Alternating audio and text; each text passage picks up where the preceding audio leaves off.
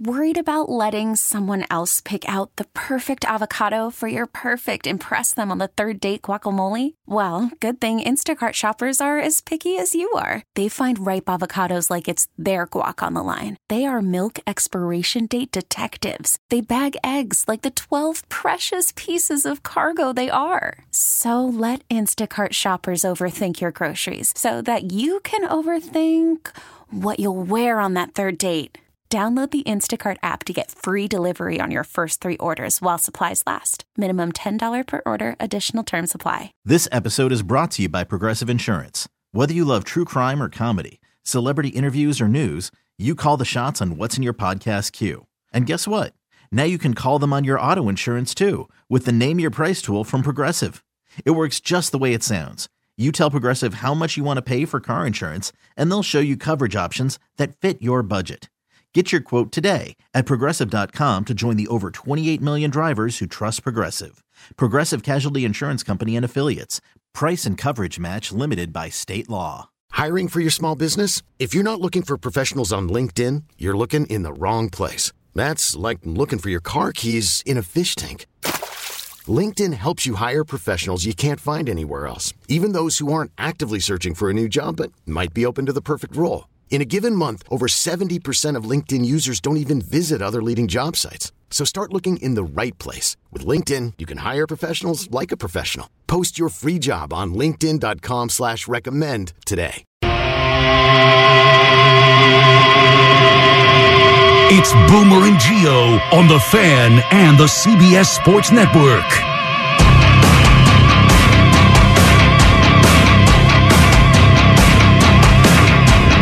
And we're coming to you live from the Built Ford Tough Studio. Boomer Esiason, Greg Giannotti. It's Boomer and Geo on the fans, simulcast across the country on CBS Sports Network and wherever you are in the free Odyssey app. Good Thursday morning. Excited for this one. Boomer is out, of course, for the rest of the week, and Jerry's doing Rutgers basketball. So Lame Duckskin, our program director, said, Who do you want to have in? And I said, "What about uh, KFC? Kevin Clancy from Barstool." He goes, "How much money is he going to want?" and I said, "I don't, I don't think any. I think he kind of likes this place, but I'll ask him, and if he brings up money, then I'll just send him to you."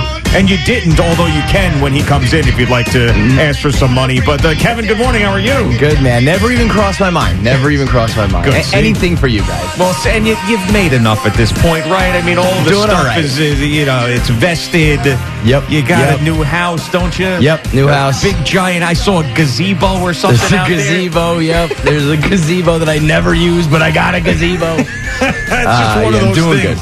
That you needed to have, even though you're never going to use it. So, uh, obviously, happy for you You're on the ground floor of what has become one of the most important sports media companies in the Crazy. country. And you have, and you're you're probably the only guy in this business that I am jealous of their job over my job. yeah. And I- the only reason why, and I'm not saying that I would I would take your job over my job, but I am jealous in the fact that it's something you even said on your Instagram this morning. Yeah. Like I'm doing podcasts from home.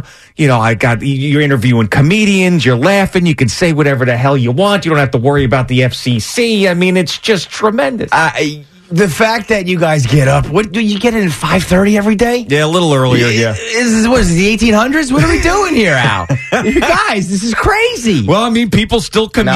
People still I love the know. radio. You guys are you're like first responders in my mind. Jesus, you got to be out there for the people.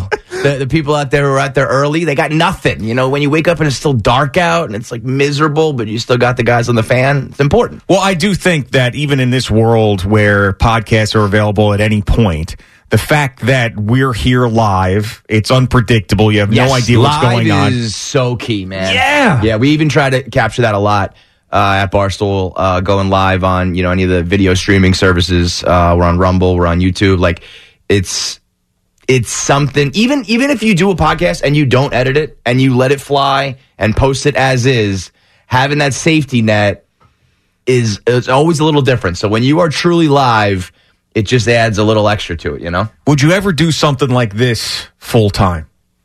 Do radio live full time? I always thought it would kind of be nice, like after, like when I'm older. yeah. Um, I don't know if I could do the morning.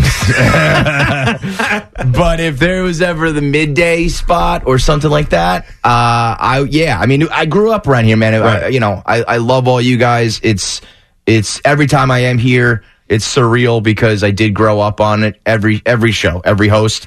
Um, so every time I'm either even mentioned or a guest spot or now today, like sitting in Boomer's chair is absolutely incredible for me. So even though Barstool worked out beyond my wildest dreams, if I was ever here, you know, yeah, like it's it's it would be an honor, you know. It was probably like 10 years ago you would have said, like, absolutely. Oh my god, it- it- yeah, there was for sure a time where you know if you guys came knocking, I would probably would have been like, I'm out, uh, y'all drop everything for it.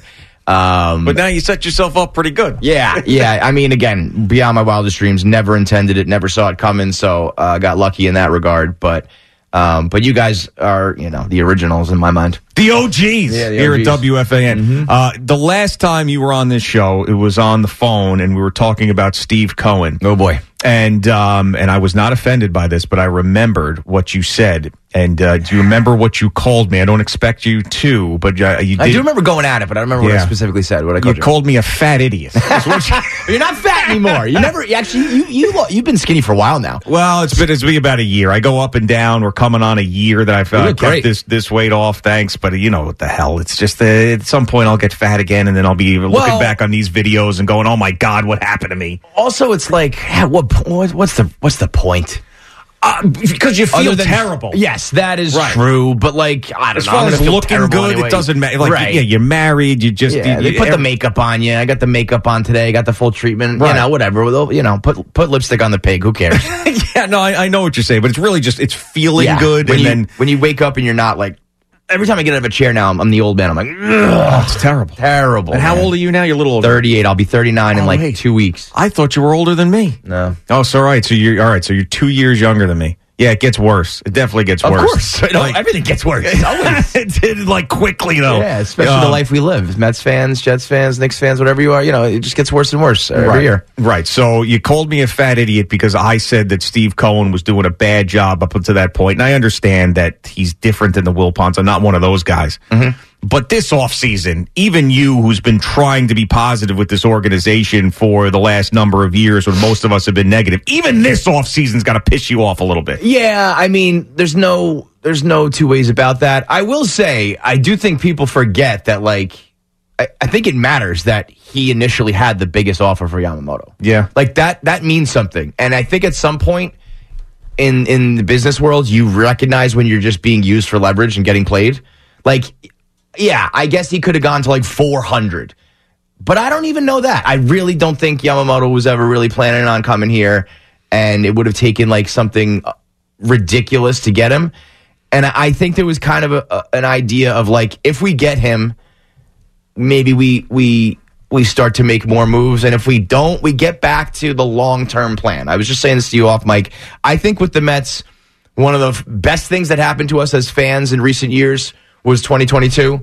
But for the long term, like the landscape of everything, I almost wonder if it it got hopes up and it was kind of a little bit of like lightning in a bottle that we thought this is just you know Cohen's here now and we're gonna be like this every year, and it's like we are still we still didn't really even have a full time GM or, or president at that time. You know, it was still a revolving door, and there's still a lot of changes to make. And I think we kind of got needed to get back to like we always he always had his heart and as I said on Stearns. I don't know. I mean, this guy better deliver because of we- course. I mean, I've been hearing his name for Yeah. how long now? He's probably pulling the strings on this past offseason or or sorry, not the offseason, but the trade deadline stuff. Right. Before he was here. Right, Like right. there's You have no to doubt in imagine. my mind. Yeah, yeah, and uh, so there's a lot of pressure on him, to be honest, more more so than even Cohen.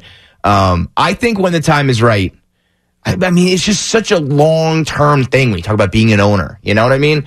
And I know New York. You know, we don't we don't have a lot of patience, and we want things right away. And especially when you get a little taste of it, where it was like what could have been. But I think they did a very good job of like, wait a minute. You know, we had a long term plan. All of a sudden, we catch lightning in a bottle. We're good. Let's go all in on some Hall of Famers, short term that aren't going to bog us down. And when it didn't work out, it's like, all right, let's get back to the long term plan. So now, listen, if all of a sudden Pete Alonso's walking and some of these big names go by without any real offers, nobody's coming in, then I'm going to get real. Then, then, then there's problems. Well, I, I I think that he would pay Pete Alonso if David Stearns wants Pete Alonso on the team. I don't think that money is going to stop him, but I don't know if David What Stearns. is not to want? I'll tell you, this this is what he's going to say. Batting average. I, no, no, no. I, I, I want Pete Alonso signed. If he was signed this morning out of nowhere, which is not going to happen, I would be thrilled. I would have a positive opinion on. It. I'm playing devil's advocate because sometimes these Met fans, you understand, get angry and they don't understand what, what you're trying to say. Uh, but this is what David Stearns will say: If the team is struggling and they get to the trade deadline and they're on track to win another 74, 75 games, Okay. they're going to say, all right, this guy, what is he doing for us? We're still a bad team. Yeah. So he's the face of a franchise that hits a bu- bunch of home runs on a bad team, like the famous Ralph Kiner line when he went in Mm-hmm. to ask for more money after he led the league in home runs that we finished last week and finished last without you. And he's going to say, look at the prospects and rebuilding this farm system, which we needed to do. It's priority one. And the guy's in his 30s. So what am I going to do? Give him eight years, nine years, 10 years at this ridiculous number to just watch him depreciate over the next number of seasons? Or can I go and rebuild this team by making a huge deal at the trade deadline for a desperate team? That's what he's going to say. Uh, listen, I suppose if there's like the perfect offer and you're talking about top, top level prospects and it's, you know, almost like a Herschel Walker deal of, of baseball, there's some logic to that. For a franchise that has been devoid of sluggers, you know, prior to Pete, what was and homegrown ones, Bel- too. Beltron was what 41 home runs was the most Yeah. we ever had in a season. Yeah, homegrown. A guy who's got pretty much a lock for 40 and 50 home run potential. Juice some balls, and we're we're talking 60. Like those don't grow on trees, man. Those those you're gonna watch Pete Alonso go hit several hundred home runs for another team. And what you said does logically make sense. And I actually do really appreciate the executives that don't get emotional and don't think that way, where they're just like, what is best for the team long term? Uh, I get all that. But, you know, you got to have some people, you got to have some guys on your team. And if you've already got a guy like Lindor locked up, you- it's it's like if they were totally, if there was no core at all, I could understand that. But if you've already got Lindor, Nimmo, Diaz, some of the pieces in place, Sanga, you know, like you got to have a first baseman. You got to have some guys on your team. So, like, you, you can't go out there and be like a 50 win team. So, to me, I, I don't think there's any reason to not sign this guy. The money will be there. People kind of you know discount him. Like you can you can get you can get another first baseman. Like corner corner infield. Not, I- again, point to point to me the a homegrown homegrown guy who's hitting 40 to 50 home runs. Yeah, it, it, it doesn't happen. And I I, I think, and tell me if I'm off base on this, but, and I don't think I've ever even said this to Boomer, but we haven't talked a ton of Mets this offseason. It's been so much football. But I really do believe that part of the reason why this is even a discussion is his personality Yeah. that he doesn't have that aura about him. He's a goofball. And I'm not Yep. saying it's a bad thing, but like David Wright, when he was the face of the organization, was like, man, that guy is just perfect, you know? Mm-hmm. And then a guy like Daryl Strawberry, th- he would walk around, he was huge. He just had like, oh my God, that's Daryl Strawberry. Mike Piazza, holy crap. Bigger than life, larger than life. Yeah. Right, so well, like and Pete Alonso's just like this kind of goofy dude from Florida that's just like, hey man, like this is awesome. But you and, know uh, what? If he would embrace that, Yeah, it would work. yeah. And and I I get that you want to be like I'm the man. It's just off with him. Yeah. And I and I don't I, I love the guy. I met him a couple times. He's very he's been nice to come on our show. He's given us time. Like I, I don't mean it as a knock, but it's like I almost wish I could like do PR for him and like Yes. when, when I see I, I- I say this all the time to be honest. Yeah. What, what my what my second career after Barstool should be is PR for players and teams where it's like don't send that tweet, don't give that clip. Here's what you should say because these, some of these guys it's like who who told you this was a good idea, you know? And I I think he tries to just be something he's not. I learned it myself on the internet. Like you try to be something, you try to be cool, you try to say this, you try to act like that, and when you're not, people can smell that a mile away, you know? Yeah. And I just remember little things like at the home run derby when he was like closing his eyes and like the camera zooming in on him and he's like focused. and he's like he's listening to like Drake or whatever, like nodding along, and I'm like he probably does do that. I'm not saying it's not him, but I think in the moment he was like I'm gonna like listen to music and be cool, and it's like just go be out there and be like I'm a goof. I'm a I'm a kind of fat goofball who mashes. Yeah, you know that's what I do. I'm not cool. I'm not slick. I'm not suave. What I do is mash. People would love that. Yeah, absolutely. And I I really do believe that this would not be a discussion if he was that guy who was the unquestioned leader. He wasn't doing the Donnie Stevenson stuff. Oh, that was the worst. That was the worst. Yeah. I actually like I, I got a kick out of it for like one day when it was like it, okay, this is a cool little clubhouse joke. Yeah. And then he, they like had somebody dress up like it. I was like, oh boy, here we go. The the Mets uh, still this is what Cohen needs to fix, and I don't know how you do it. Because I don't know, no matter who we have in here, the players, the coaches, the team, whatever, they still, the Mets still Mets, you know? um, it's like but you can't because you're Yeah. the Mets and you always get caught and it's always LOL Mets. So stop doing that stuff. Right, right, e- exactly. And I I try to I've tried to defend them for years and years and years, and I've now just waved I, I waved the white flag on it. I can't I can't defend some of the goofy stuff. I can't do Yeah. it. And then and then the problem like this is something that this is a good topic for you because I, I don't think this this is like a new thing in sports talk and in sports media. Like back when I was growing up and listening to the radio station and consuming sports media when I was in my 20s, so we're talking like two, uh, 2004, 5, 6, somewhere in there. If someone that was talking about the Mets or the Vikings or the Knicks had a, a negative opinion about the team, I would want to, and I had a positive opinion of the team. I'd, I'd want to debate them a little bit, but I wouldn't hate that person's guts for Mm-hmm. it. And that's something that has gone on now where you can't, like- like, and the Met fan base is so sensitive right now. Oh, I That hate you- the Mets fan base. Yeah, right. I you hate can't 'em. say anything negative without them hating your guts. Yeah. And I'm like, listen, I want the best for the Mets too. And Mm-hmm. if, if I'm sitting here and saying everything they do is great, not calling them out for it, then now I'm not doing my job. Sure. No, I get that. I get that. I just think, well, I, I also, I have a different experience right now with a man, a man by the name of Frank Fleming. Yeah, right, right. And because I used to be known as like the most negative sky is falling guy. I was that dude who was, you know, the the, the character in Major League, like, uh, you know, Yeah. rooting against them basically. Right. Because I couldn't stand to see the Wilpons ever succeed and get lucky. Uh, and now Frank comes in, and, you know, Frank is a superstar. He's probably the most recognizable person at the company. He's doing Frank walks right now. He's losing a ton of weight. He's a different guy. He's amazing. He called in last week because I brought him up, and he was just so happy to get all the flowers thrown at him. it was hilarious. Oh, No, he's the bell of the ball right now. But he is so negative at all times. When you get to that level, it's like, well, now I can't trust that you're being logical at all because everything is negative. When we were winning 100 games, the sky was falling every day. Yeah, yeah. Now is that, you know, if you got some complaints now, I understand. He was doing the same thing in 2022 when we were winning, you know, three out of every four games. Sure. So that's the kind of stuff where, and what I really try to preach, and I, it, it's, it's, Steve Cohen came in and took over one of the worst organizations in all of sports. And in the in the grand scope of owning a baseball team, we are still at like the very first little blip of his, you know, reign, if you will.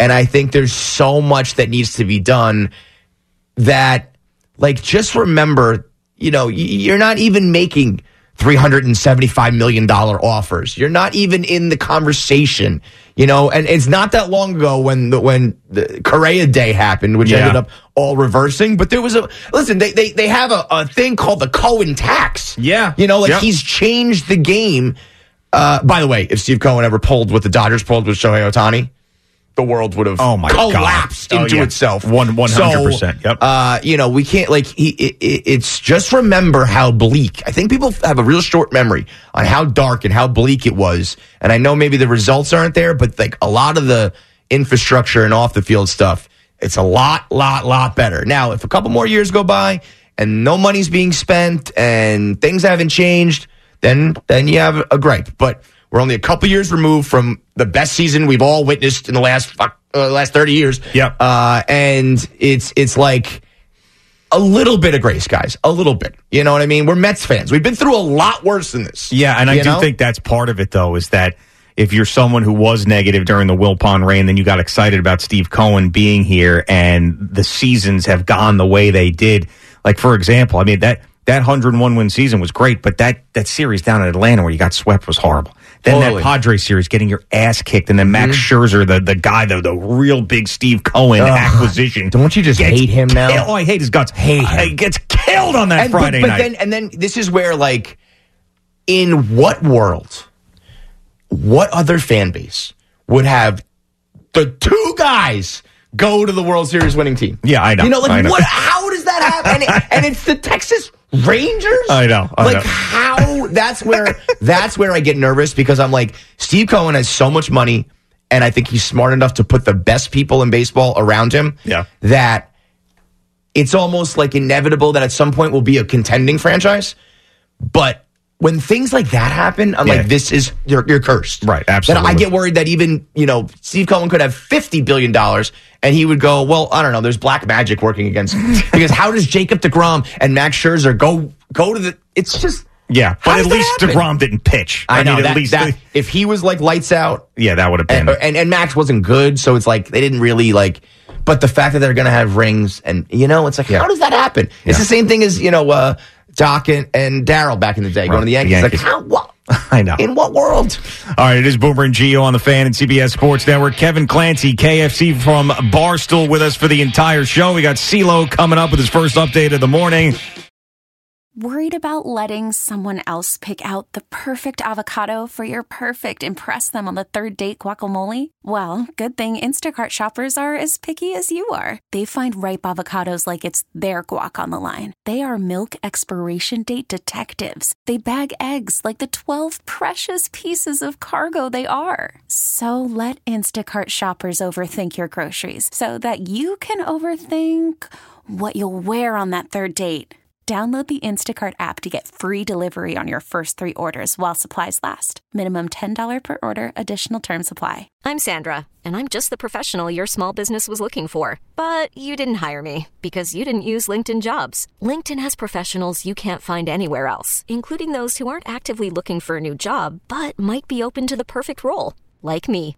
In a given month, over 70% of LinkedIn users don't visit other leading job sites. So if you're not looking on LinkedIn, you'll miss out on great candidates like Sandra. Start hiring professionals like a professional. Post your free job on linkedin.com/recommend slash recommend today. This episode is brought to you by Progressive Insurance. Whether you love true crime or comedy, celebrity interviews or news, you call the shots on what's in your podcast queue. And guess what? Now you can call them on your auto insurance too with the Name Your Price tool from Progressive. It works just the way it sounds. You tell Progressive how much you want to pay for car insurance, and they'll show you coverage options that fit your budget. Get your quote today at progressive.com to join the over 28 million drivers who trust Progressive. Progressive Casualty Insurance Company and Affiliates. Price and coverage match limited by state law. All right, Boomer and Geo on the fan and CBS Sports Network. Kevin Clancy, KFC from Barstool, with us for the entire show, co-hosting, filling in for Boomer. In the break, CBS Sports Network, just for us on the monitor, put up this picture of Otani and Yamamoto. so, Steven, if you could put that back up for a second, because CeeLo pointed out something that has been going on crazy on X and Instagram and everywhere else with these uniforms. So the Fanatics uniform is is so bad. Now, this picture is probably could be the most important off-season spring training picture there is. Otani and Yamamoto standing together. And the pants are see-through Mm-hmm. with these uniforms and you could see the jersey tuck through the pants. And this was something that was seen with other guys that were doing interviews and stuff and it was picked up on Media day yesterday. but this is just, it's embarrassing. How does this get like approved? I don't know. Not like even from like the on every level. Even like the, the photographer wouldn't be like, "Hey guys, your pants are see through." like what? right. Throw a Crazy. filter on that bad boy. You know what's interesting is when this, this deal happened, like baseball fans like fanatics, like I have the uniforms. Oh my God, they're going to be crap. It's going to go right. Look at this. Look look at it so bad. Yeah, that is pretty But it's bad. like I, I don't usually get bent out of shape about stuff like this, like uh, oh, this the patch on this or that or the numbers, the jersey. But that that particularly looks stupid. Right. I mean, it's chintzy. It's it's Yeah. bad. It's Yeah. just. And I remember saying like that these uniforms come out of the same uh, factory in Vietnam. Doesn't matter who's making China. them. In China. That's where they're coming out of. It doesn't matter. But no, they were right. The baseball Yeah. fans were right. Fanatics took the easy way out, the cheap way out, and they look like crap. I guess if you are a jersey guy, I'm not. But if you're used to buying them and wearing them, and, and you're really a uniform dude, you you know these things. I never in a million years would have cared about this, but uh, See, I'm not a uniform. this is. I'm actually surprised. This is usually the Mets. Right. Usually the Mets would have put out a picture and be like, "You can see through these guys' pants." No, well, I mean, it's all of Major League Yeah. Baseball that Yeah. is that is uh, dealing with this. But like, I'm not a guy who wears a jersey anymore. But I'm someone who, when I look at Major League sports, I want to see high quality stuff, Mm-hmm. especially when we're talking about these guys. I mean, Shohei Otani signed a 700 million dollar contract and he's wearing paper mache pants. It's so stupid. It really is stupid. And when you see the back with the letters for the last name smaller than the numbers, Oh, that- yeah. so the Yankees won't have to deal with that, of course. Oh, but Everyone it- else. Yeah, is there is bad. something a little, uh, you know, baseball uniforms are a little bit higher up for me. I don't really care what your football uniforms or basketball uniforms look like as much. Baseball, you want to look, you want to play the part. Well, especially with some of these classic franchises, Yeah. Mm-hmm. and that and hockey too. Like those, those are the Letters in ones. hockey, I yeah. believe Fanatics is taking over the NHL. I Oh, don't know my- what year that's starting, but I'm pretty sure they're taking over. This is out. Wow, they're making so much money. How did? And by the way, the biggest Super Bowl party, the most exclusive Super Bowl party there was in Vegas, was the Fanatics party. Yeah, they're everywhere, right? That Yeah, is, they're the how did monsters that there. happen? Yeah. Like it was only like seven hundred tickets. Ice Spice performed. It was like a crazy thing that you couldn't get into. You a big Ice Spice fan? No, not at all. Al, you a big Ice Spice fan? I'm not really sure who she is, Ice Spice. We, I would love to do just like put Al in a room with Ice Spice and just have him like listen to her records and and like review them. That would be great. You guys Oh. should do that. I'll admit I have no idea. You who don't know Ice Spice? is. No, come on. she you was guys. in the, the box with Taylor Uh, Swift. yeah, she had the, you the don't- you don't demonic need stuff to know her on. Oh, music, but like Yeah, I don't know the music, no. Yeah, She's one of the Satan most like worshiper. iconic, or not iconic, but uh, recognizable people out there right now. Come on, I'm taking the hit. I mean, I admit it's probably bad that I don't know, but She I'll did be the honest. Dunkin' Donuts Super Bowl commercial too. Well, she went viral because she was in the box with Taylor Swift and she had a cr- upside down cross on her neck, and then she was doing like the devil horn thing, and people like, oh, she's, she's saying that she's from the Bronx. She's a New Yorker. I All gotta right. give her love. You said she did a Dunkin' commercial, not the Ben Affleck J Lo. No, no, no. She the did. Different Oh, one. oh, wait, sorry, not the Dunkin' commercial. The Starry commercial, the All right. Sprite uh, competitor. But Commercial. I think she did something with Duncan too. She did. Oh, I don't know she- about the she Super Bowl, but I did, think she that's right. does. I It was mean, a she's drink. everywhere, man. Mm-hmm. It was All a right. drink. Yeah, she that's has her right. I own remember drink. doing the reads for it. Uh, all right, CeeLo, what do you have over there, All man? right, we are brought to you by the Farmer's Dog, fresh human grade dog food delivered right to your door. Also brought to you by Jack Pocket. Order official state lottery games on your phone. Second season in the big leagues for Kodai Senga. Of course, finds himself atop this uh, Mets remade rotation. Not exactly the start he and the team were looking for, though. Yeah, after the after his size session yesterday, he came in and you know experienced some arm fatigue. Uh, so he stayed inside, and we're taking a look at him. That was, of course, manager Carlos Mendoza this yesterday. Is, this is something that, uh, uh, not to, to go and, and project, but this is something that's alarming in the sense of they were very protective of him last year, Yeah. giving him the off days, making sure he was on his regular schedule. You have an entire off season. You come back, and in the first couple of days, you're experiencing fatigue. Fatigue sounds to me like something we're going to tell everybody so they don't freak out. Then they look into it, and it's something terrible. How can you be fa- eh, fatigue? I know. Fatigue implies like you know a long period of time you're tired. Like it's it's we just started. Yeah. This is I, I don't get nervous until I hear barking. When they tell me that the elbow's barking, then then all the alarms go off. But man, if he if he is in trouble this year, like, literally who's gonna pitch? That's that's an excellent point. One more from Mendoza. I'm not sure yet where they go from here. We'll see. We got to get with the trainers because that was that was late. Obviously, um, I got to get more information. But he got on the mound yesterday, and today he came in and you know just overall arm fatigue. yeah, so further evaluation on Sanga. Perhaps we'll get something a little bit more later on today, but uh, certainly would be a hit to an already thin Mets rotation. Let's be honest, many Met fans, probably uh, the one sitting to my left here, already on edge a bit, and there hasn't even been a meaningful pitch thrown yet. Our guy Evan Roberts certainly on the list, and he was going through it yesterday, of course, on Evan and Tiki. That's the issue Met fans are having. They can't carpent, carmenta, carmenta, pentalize, Compartmentalize. carpentalize, carpentalize, Compartment. Say compartment. Compartment? Compartmentalize. Compartmentalize. There you go. They can't compartmentalize. Oh, my god! They can't compartment. Say compartment. Compartmentalize. There you go. Yeah, I got it. All you got to do is say compartment. Poor guy. Uh, poor, poor guy, poor Tiki that he's Well, got to deal with. At least he tried poor to guy. through him a life raft, tried to help him out a little bit there. Uh, that, is, that is a tough one. I, Mentalize. I've I've had an issue with that one. But he's that's what I mean. He's so worked up about Yeah, the Mets, so we yeah. got to slow that one Compartmentalize. down a little bit. right? Did you see the way he looks? Have you seen him lately, Kevin? No. Oh why? my See god! with the bandana yesterday. Yeah. Oh, what is he just losing his mind? I think he heard you ripping his hair and figured, let me just throw a bandana on here. So what? like he, what what a happened? bandana, like like Michael Scott in the office when he's wearing. when he looks Yes. oh, here it is. All right. like so a- this he's a so biker he- gang. All right. So just so you know, he did this bet where if Pete Alonso wasn't signed, he wasn't going to cut his hair and his beard. like- So oh lordy, so now that's not a good idea for here him. he is. Oh my god. Yeah. Yeah. I, I I'll be honest, kind of like it. You like it? I think gives the ban- him gives him the you know a little. uh He looks a little tough for once in Yeah. his life. You know. Yeah. The bandana yesterday helped with that. It if you looks like took the a wrestler. He's got bandana a- off, you'd be ripping a machine. That I can understand. yeah. Yeah. I could understand. I can see that not going great, but keep the bandana. If you look like a little like Daniel Bryan almost, a little wrestling vibe to you. Yeah, so that was good. That's that's how he looked actually okay, and he combed his hair back. This one the other day. This this was Friday when they did this this A Rod day, and they took a picture outside of the studio, and he he was just oh, here we go. Look at this one. This this is what he looks like normally. See that? Oh my See? Yeah, heavens that's a to bad one. Betsy.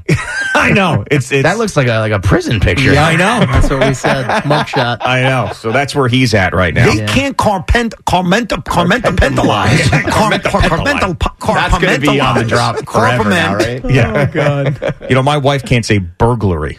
Like, cannot say burglary. How does it come out?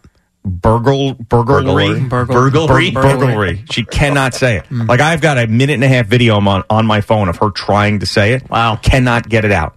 I mean, it's, I say repeat, just like Tiki was doing, I say repeat after me. Burglary. Can't do it. Do you have any any bugaboos? Well, actually, that one I've I've struggled with. Carp. oh my God, I can't do it. Compartmentalize. Glass I've struggled with houses that over one. here. Jeez. Yeah, compartmentalize. I have one. I'm forgetting what the word is now, but every time I I have to say it on the air sometimes, and I, and I always screw it up. I forget started. What it is. I started saying uh, as a joke. I started saying documentary, and now I can't stop. now you're stuck on it. Yeah. yeah. Documentary. Documentary. It just slips out now. I sound ridiculous. I used to have a problem saying Mark Schlereth's name. So did dog. That's a tough one. Oh well, dogs Yeah, have him a on problem Super saying- Bowl week. A guy sitting next to him, and he butchered his name like three times. Oh. And he's like, "Hey, Marky!" Like they were old friends. And when he introduced him, and when he finished the spot, he butchered the last name. Both What did times. he? What did he call? I him, couldn't you even. I remember? don't remember. It didn't make any sense. Whatever it was, it didn't make any sense. But the guy was sitting there with him, and he was like, "Oh yeah, I love love him," and he couldn't even say his name. Yeah, Mark Schlereth. Schlereth. Yeah. Yeah, there you go. I All think right. he, it was like Schel- Schlereth, or he was like stressing the wrong syllable. Well, I mean, we have him trying to say Chris Olave's name. Wow. I mean, a million of them, right? Olave, Olave, Olave, Dude, Olive's of uh, Olave, uh, Olave, whatever. It's the kid from Ohio State. Uh, Olave, Olave, Saquon, Saquon Barkley. Oh. Shaquan Barkley. This is a this is a big thing with Portnoy too. He can't pronounce any names. He says uh, McCulkey Culkin is a famous one. He called Gigi Hadid uh, Jiggy Gahad.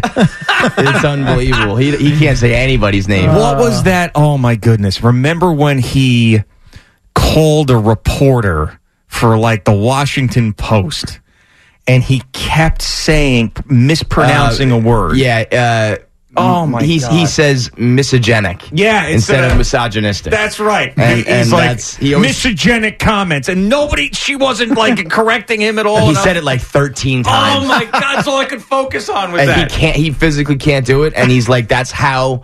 That's that's how you know I'm not misogynistic. I can't even say the word. So-called heinous crime. Heinius. Much hubbadoo and much to me made about nothing. Much of a do. Hubbadoo.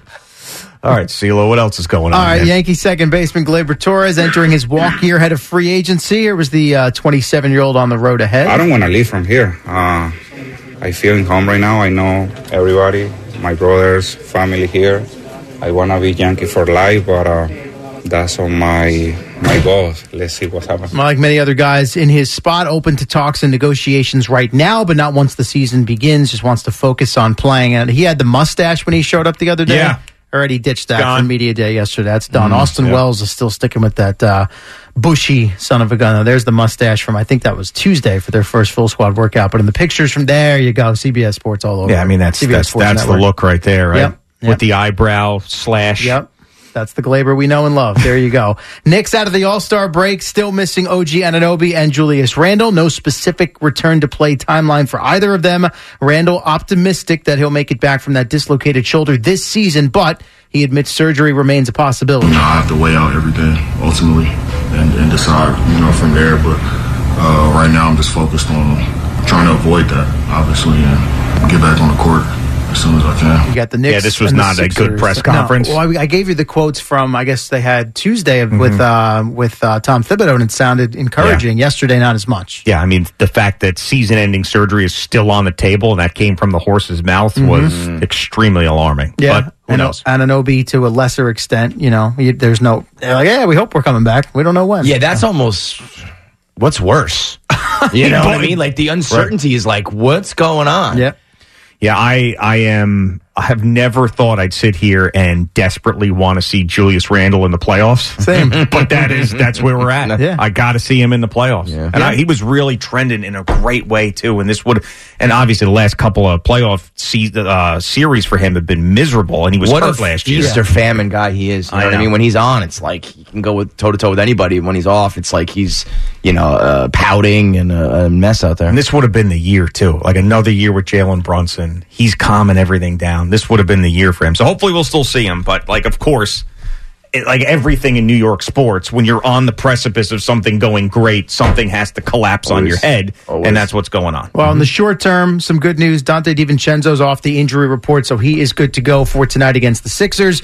Bogey Bogdanovich and Isaiah Hartenstein are probable. They had missed uh, the last game or two before the All Star break, so they do have some healthy bodies coming back out of the break. The Nets will face the, uh, the Raptors, rather, in Toronto under interim head coach Kevin Ollie. You got coverage on the fan and the free Odyssey app beginning at 6.50. Rangers Devils from Prudential Center this evening. The Blue Shirts going for a ninth consecutive win. You've also got the Islanders in St. Louis to face the Blues. Now, took a couple of days and a couple of exclusive quotes, first to Newsday and then a big write up in the Post.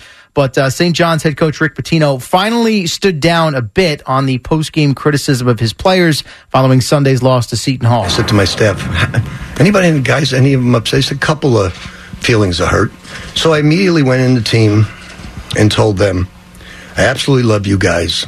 I would never, ever want to embarrass you, but it's my bad. I'm at fault. My bad. Yeah. So they had their best practice of the To year, me- and then they won at Georgetown last night. Right. Well, Georgetown stinks. We know. Exactly. Now, I, I do think that this has more to do about recruiting and going forward than it Oh, does yeah. with this team Who wants- because you don't want to go play for. You can't do these things these days. You know what I mean? exactly. And and it sucks because you should be able. You know, there there needs to be a little bit of that in coaching, especially if you're playing poorly. But you know, when you got divas and five star recruits and everybody whining and dining and nil and all that, it's like I don't want to go there with this guy if he's gonna you know bash me to the public. Right. And he also mentioned players' names when he was bashing them and not Mm-hmm. just saying collectively. And he goes, I never should have mentioned the name. Mm-hmm. But uh, Nikola Jokic, he's a guy who can't move laterally. I'm like, oh, now you're, you know, slamming an MVP now, too. But he's, I don't know. That was just a bad look. And he- he does not, he hates this team. We know he hates this team. no, he says he loves them. Right. Other than breathing air, he said. Right. He doesn't love them. He he thinks that they suck, and he said it was the most uh, miserable season he's ever had in coaching. Miserable experience. This yeah. was yesterday about the future. That's what it was. It's like, hey, I, I'm sorry, my bad. I'm not going to do that again to the guys that are coming in next year in the transfer portal when I get rid of these losers. That's what he was saying. Eh, we, we we want guys. You know, I hate the lip service, right? I like the honesty, and then but then when somebody does it, people are like, "Whoa, you can't do that." It's like, well, which, Eh, which we way do you just want went it? too far. Yeah, you and took he, it too did, far. he didn't. He didn't take any accountability for the team stinking. That was the problem. Right. So Right, and then followed it up with multiple days of quotes, and it wasn't until he's sitting at the post-game press conference last night. Right, yeah, my bad. Mm-hmm. In hindsight, so you're right. Little uh, kind of see through, see right through that one. just like the fanatics pants. All right. Boomer and Geo coming to you live at the Built Ford Tough Studio. Okay, picture this. It's Friday afternoon when a thought hits you. I can spend another weekend doing the same old whatever, or I can hop into my all-new Hyundai Santa Fe and hit the road. With available H-track all-wheel drive and three-row seating, my whole family can head deep into the wild. Conquer the weekend in the all-new Hyundai Santa Fe. Visit HyundaiUSA.com or call 562-314-4603 for more details. Hyundai, there's joy in every journey. T-Mobile has invested billions to light up America's largest 5G network from big cities to small towns, including right here in yours. And great coverage is just the beginning. Right now, families and small businesses can save up to 20% versus AT&T and Verizon when they switch. Visit your local T-Mobile store today.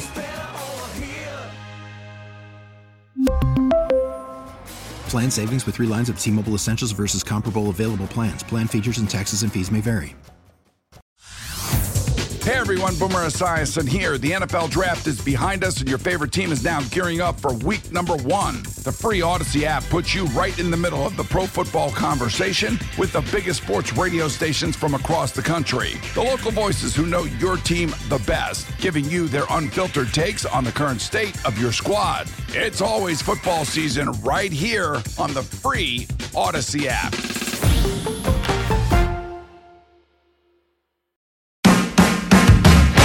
Boomer and Geo and Kevin Clancy from Barstool with us for the entire show. Let's go.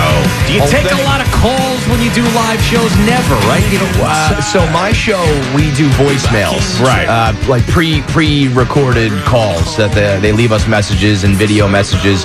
So we get a little bit of that, but we don't get the live element. At the live, you calls. need that. You, You need, need that. the We were doing live Barstool call. Radio for a while. We got we got a couple live calls, and there's just something. They're a different breed when you call in live. You know. Yeah, well, we found this guy yesterday, actually two days. He called back to back days.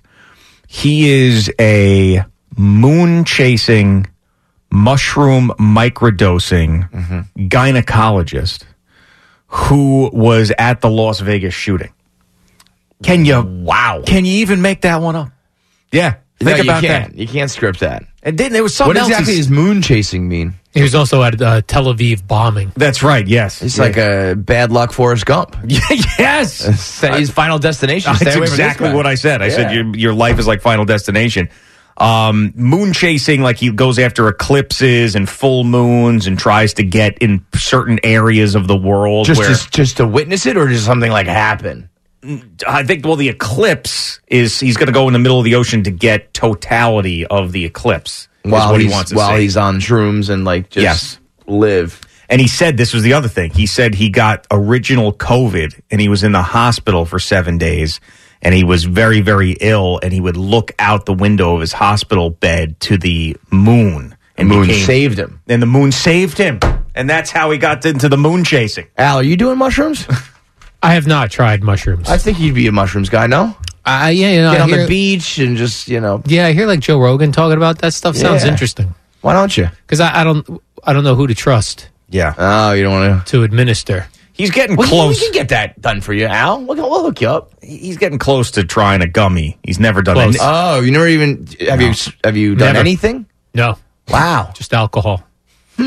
Yeah. I, think you could use a gummy in your life. Yeah, I bet you. I, I probably. I would be think much, you would you would relax a Yes. little. You know. But then, like Eddie gets paranoid, so I don't want that. Yeah, the paranoia. Is, but but the, it's so there's you know something for everybody these days.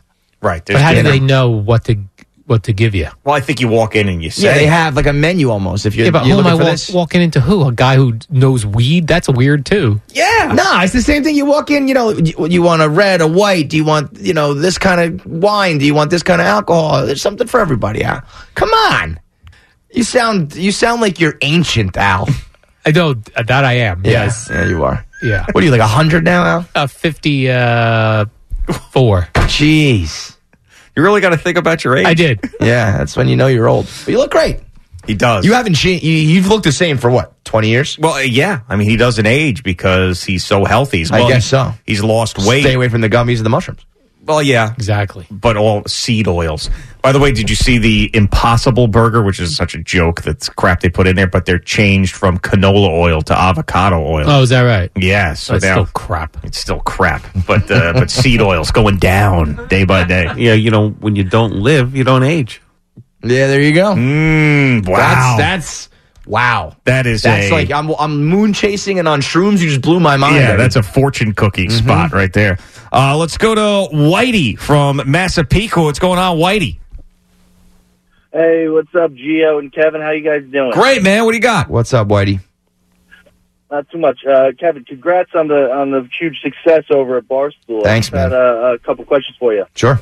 So, uh, with this recent weather, you still shovel your own driveway, or you have PTSD from uh, from that? Dude, Hang up and I listen. I I, uh, I did not shovel my own driveway. I just didn't do anything.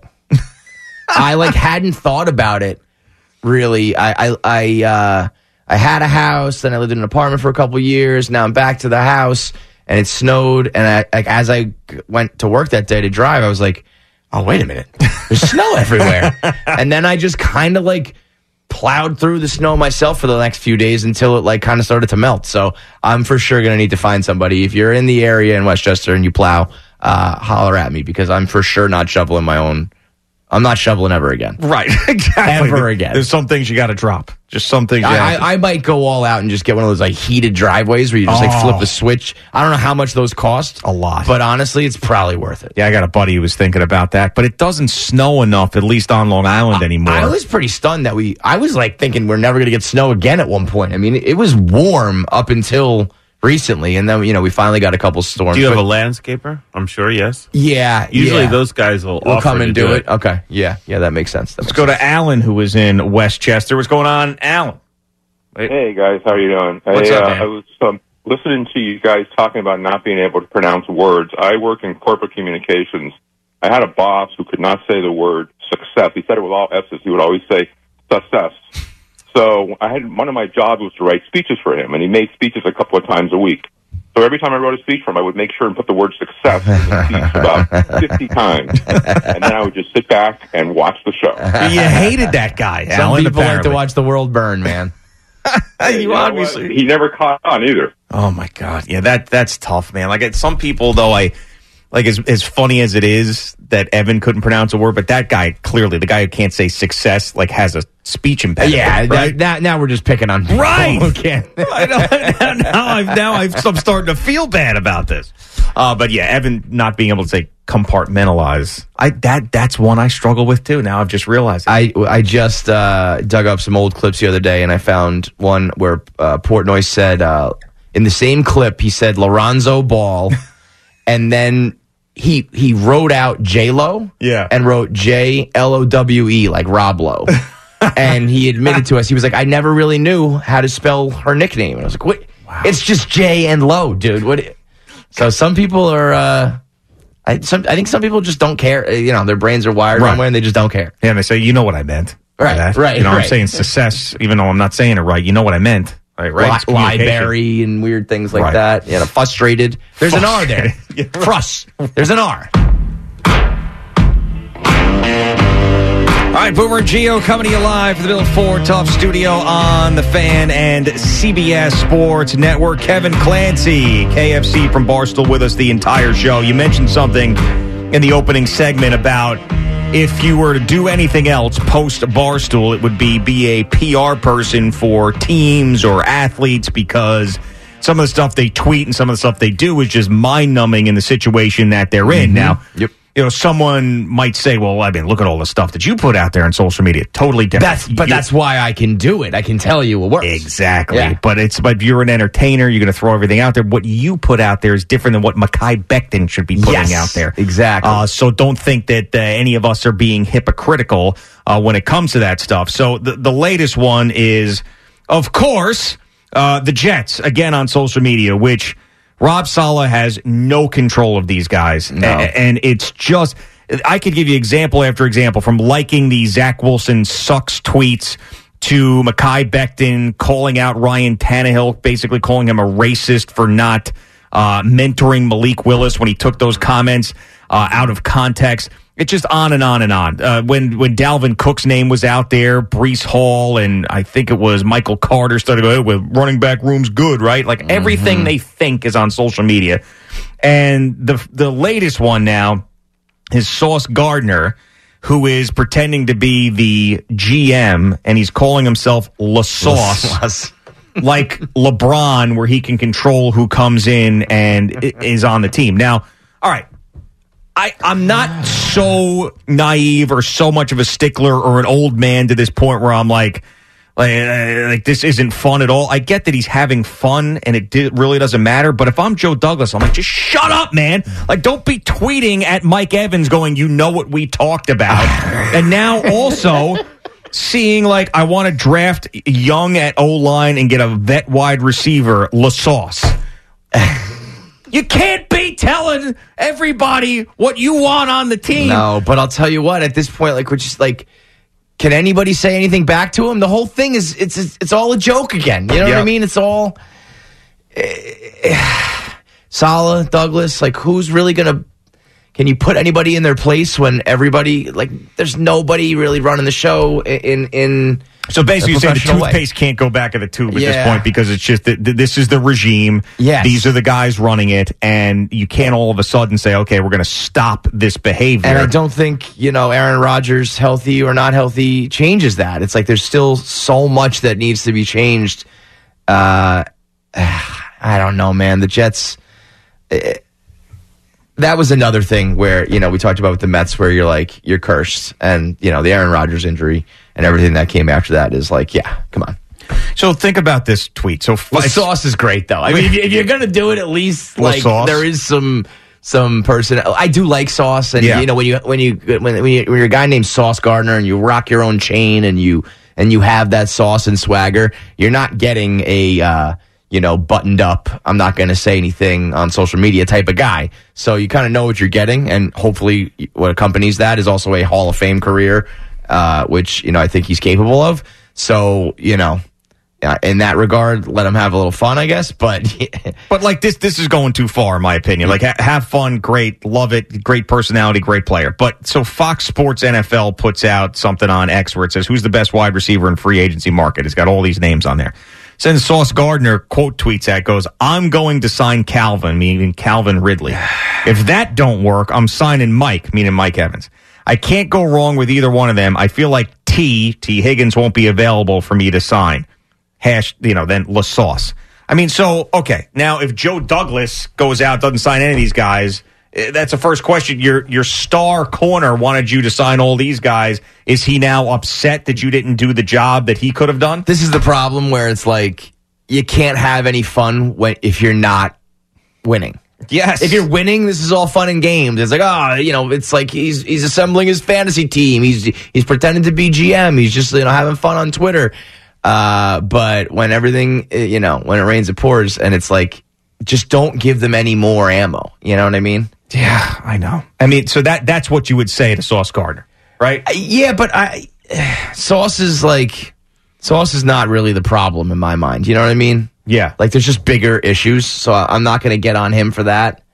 but I think it's just it's it's another example of how there is zero control over the locker room and zero accountability because this is not the first time there's been some sort of social media situation. There's a Mm-hmm. million of them I, with I the think, Jets. I think like I wouldn't compare this to like Mackay Becton though. You know Okay. what I mean? Like I think this is this is a little more playful and less harmful than some of the other comments and Zach Wilson sucks and things that are like actually detrimental. Yeah. Now this is like are we talking about tampering and things you know, there's other questions here, but like it's not on the level of, of some of the other stuff where it's like this is actually harmful to the team. This is just like it being dopey.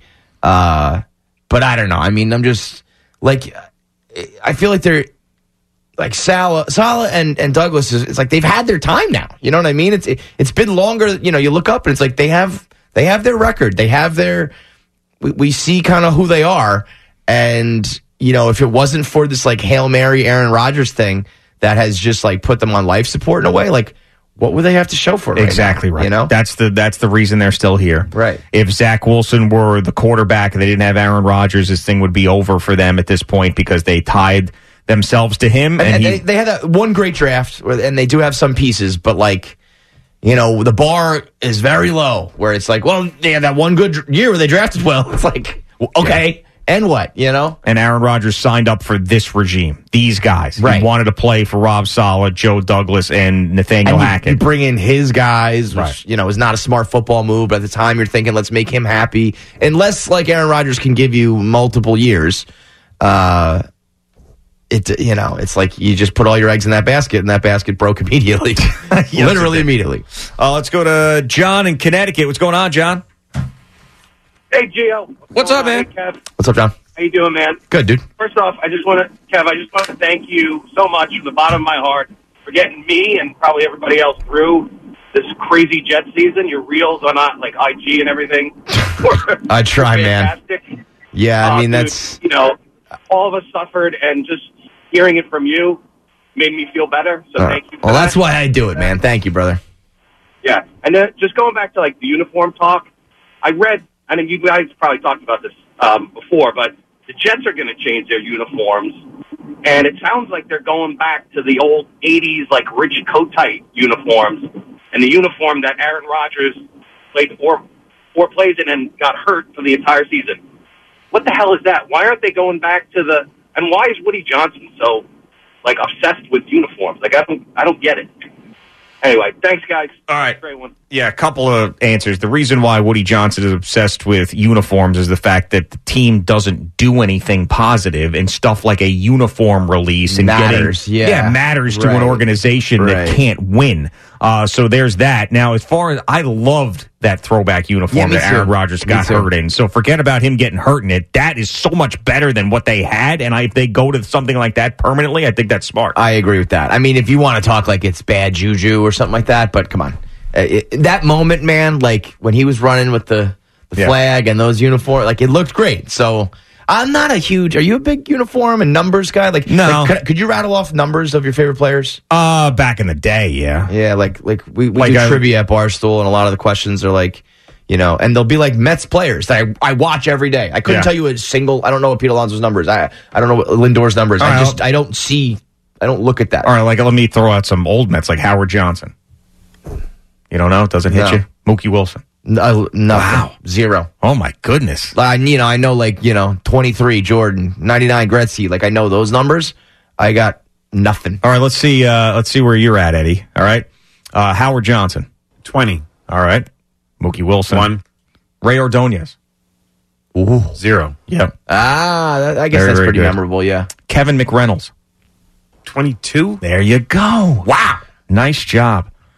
Uh it's like you- some people can't say names and words. I, I don't know numbers.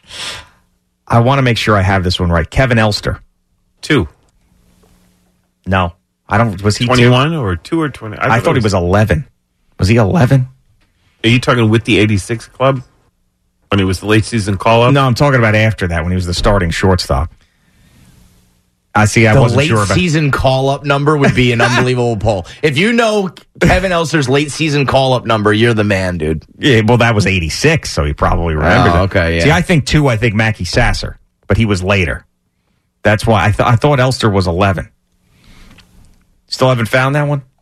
I think it's 24, but I could be wrong. I have to. Hold on, let me take a look. Uh, people, this is where people screaming at the This this is this is like Francesca reading off uh, 20, yeah, exactly. win totals. 21. Okay, so it wasn't 11. It was 21. So Eddie got it the second. I see 21, and I also see a number two also. Okay, yeah, where's late season call up? Bang, and then There you 21. go. Late season Oh, look at call up. This this guy knows. Kevin Mitchell. Seven. Uh, Seven, yeah. And you don't remember any of Which this. was Hugh- not Hubie like Brooks. none of this. Wow. But the, I, I was, you know, that I was young for that. Like I, I wouldn't remember any of those. I mean, it would maybe be more like, uh, I mean, Pedro was what 42, 40, no, not 42, obviously Yeah, 40, right. 47, 40 something. Yeah, he was at no. What was he? Piazza was. Come on. Come on, you don't know Piazza? No. What? What was he? Oh, He's one of the numbers that are retired, man. Yeah, I, I, I couldn't even. I couldn't Pedro tell was you. 45, 45. right after Franco had 45. Piazza obviously 31. Got nothing, Eduardo bro. Alfonso? Brother, you can say all of the names. Unbelievable. I just like never look at a single jersey. Wow, that's crazy. Yeah. Like I'm I'm like that with song lyrics where I could listen to a song a million times and not know the lyrics, just know the melody of it Mm-hmm. and know like a word here or there. But that's crazy to me that you don't remember any of this. Nothing. It's not even that I don't remember it. It's like I You I'm never not, registered. Right. Yeah. Is that like a spectrum thing? You think? Probably. I think we're all a little on the spectrum, right? Yeah. You ever watch Love on the Spectrum? I tried. I and- tried too. I, people love it. I, I, that's, I don't I know. tried that one and the Down syndrome one. That's yeah. and I couldn't do either one. Yeah, to me, uh, great. Love you.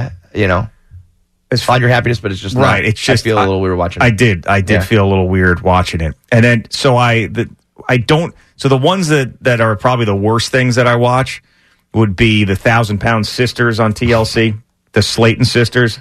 They that's an amazing, amazing show. Absolutely tremendous. that whole family gets involved. Oh my god. It's just and then this last season was crazy cuz the one sister got a divorce and then the other sister met her husband in this rehab center and then he died and it was just like oh it was just crazy. The dramatics of all the- oh my goodness gracious of all the dramatic things. Yeah, and then um and 600 pound life is another Well, one. oh, naturally, you know. Yeah, I love that one. You mentioned Love is Blind to me. Are you a Love is Yeah, Blind a guy? huge, huge I mean, Love is Blind guy. this season is electric. See, I'm a little behind, but they're finally doing something. So that what they really need to do is they need to throw like a 400 pound person in there, I or they need s- to throw a little person in there. I've been saying this since Yeah. the jump. The day that they that they um, have they you know, you want you want to play this game, you want to do love is blind and really talk about does looks not matter cuz everybody's either on that show everybody's like pretty good and then there's like a couple like, you know, really good looking people. Yeah. But there has not been just like an uggo or Oh, yeah. just a huge person where one of these days if you really want to like prove it or have a moment that wall's going to go up and someone's going to go oh my Yeah. god what have i done right, someone with an eye patch and a can. just like gruesome disfigured you know I, until that moment it's like okay you found you know a, a average looking person They dipped their toe in a little bit this season because they put on the most attractive woman who's ever been on the show, and they gave her a 10 year old kid, and that that that, that, threw- that threw people for Mm, a loop a little that bit Mm-hmm. threw people for a loop because the guy didn't see her, and then he heard child and was like, I don't want to deal with that. Well, you also had the other girl saying I that look- she looks like megan, Megan fox, Fox, yeah. she looks nothing like megan fox Yeah, she. There's something about her. And then did you? If you're a little behind, I don't want to spoil it for anybody, but she went home to her friends and she said, "Tell him who do I get?" And the one girl said Megan Fox, the other one said Carrie Underwood. I was "Oh, like, "Are you people out of your minds? you're mentioning like the two most beautiful women of a generation, and you look nothing like that." she looks more like Adele. Is what Yeah, she looks yes, like. Yes, that's a great. That's a that's that's dead on. And then the crazy thing is, the other girl looks kind of like Megan Fox. Yeah. Man, that guy. He, just screw. He looks like Justin Thomas, the golfer. By the way, he looks exactly like that. But he, he's pulling this move right now. You can tell that. He, so he's stuck with this girl. Yeah. Who said she looks like Megan Fox? Yep. Now he's on TV and he's been like, "I love you, I love you, I love you," and now he can't look like the shallow jerk, right? So he's got to like, he's got to just ride this out for a little while until he can, you know, break up with her. And she is telling him, "I, I want you to be more lovey-dovey with me and, and hug me and kiss me," and he's he keeps just playing this card that he bit his lip. He's like, I bit my lip really hard, babe, and I just don't want to kiss you. and then she keeps bringing it up, and he's like, I, I, it really hurts. It really hurts. I was like, tip of the cap, man.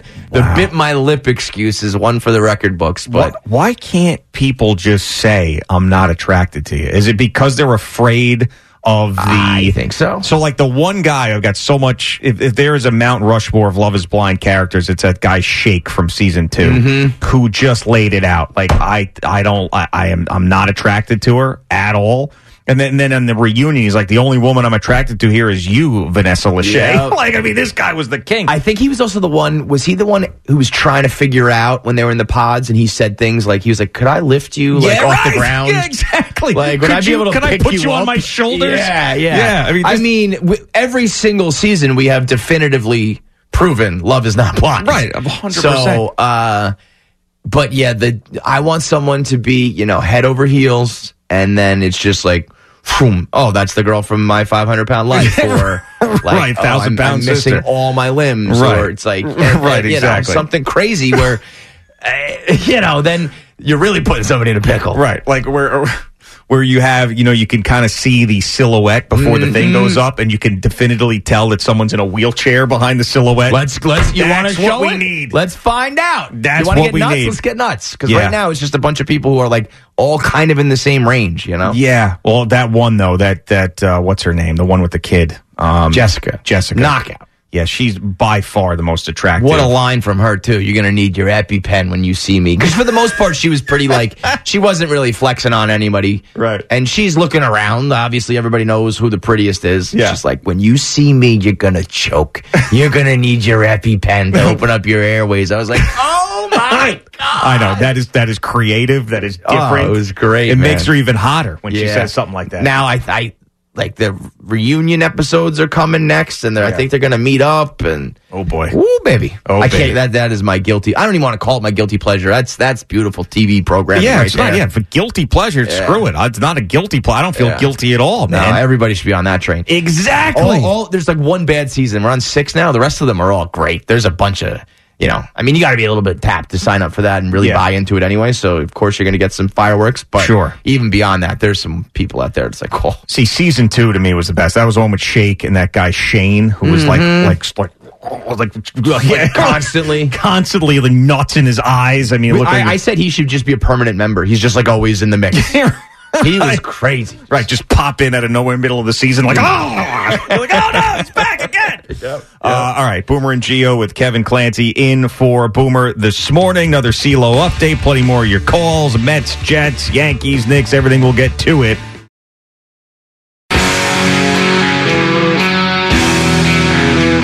All right, Boomer and Geo on the fan and CBS Sports Network. Kevin Clancy in for Boomer this morning. We'll get to CeeLo in a second, but we do have a Love is Blind call, and we have to get to that here because, I mean, I think this is probably Kevin's dream being on WFAN in the morning taking Love is Blind calls. Does it get any better for you than This this, is the- moment this is the right here, right pinnacle. now? Let's go. This is the zenith for KFC. Uh, Matt in Florida. What's going on, Matt? Yeah, hey, good morning, guys. What is up? What's Sorry. up, man? What's up, Matt?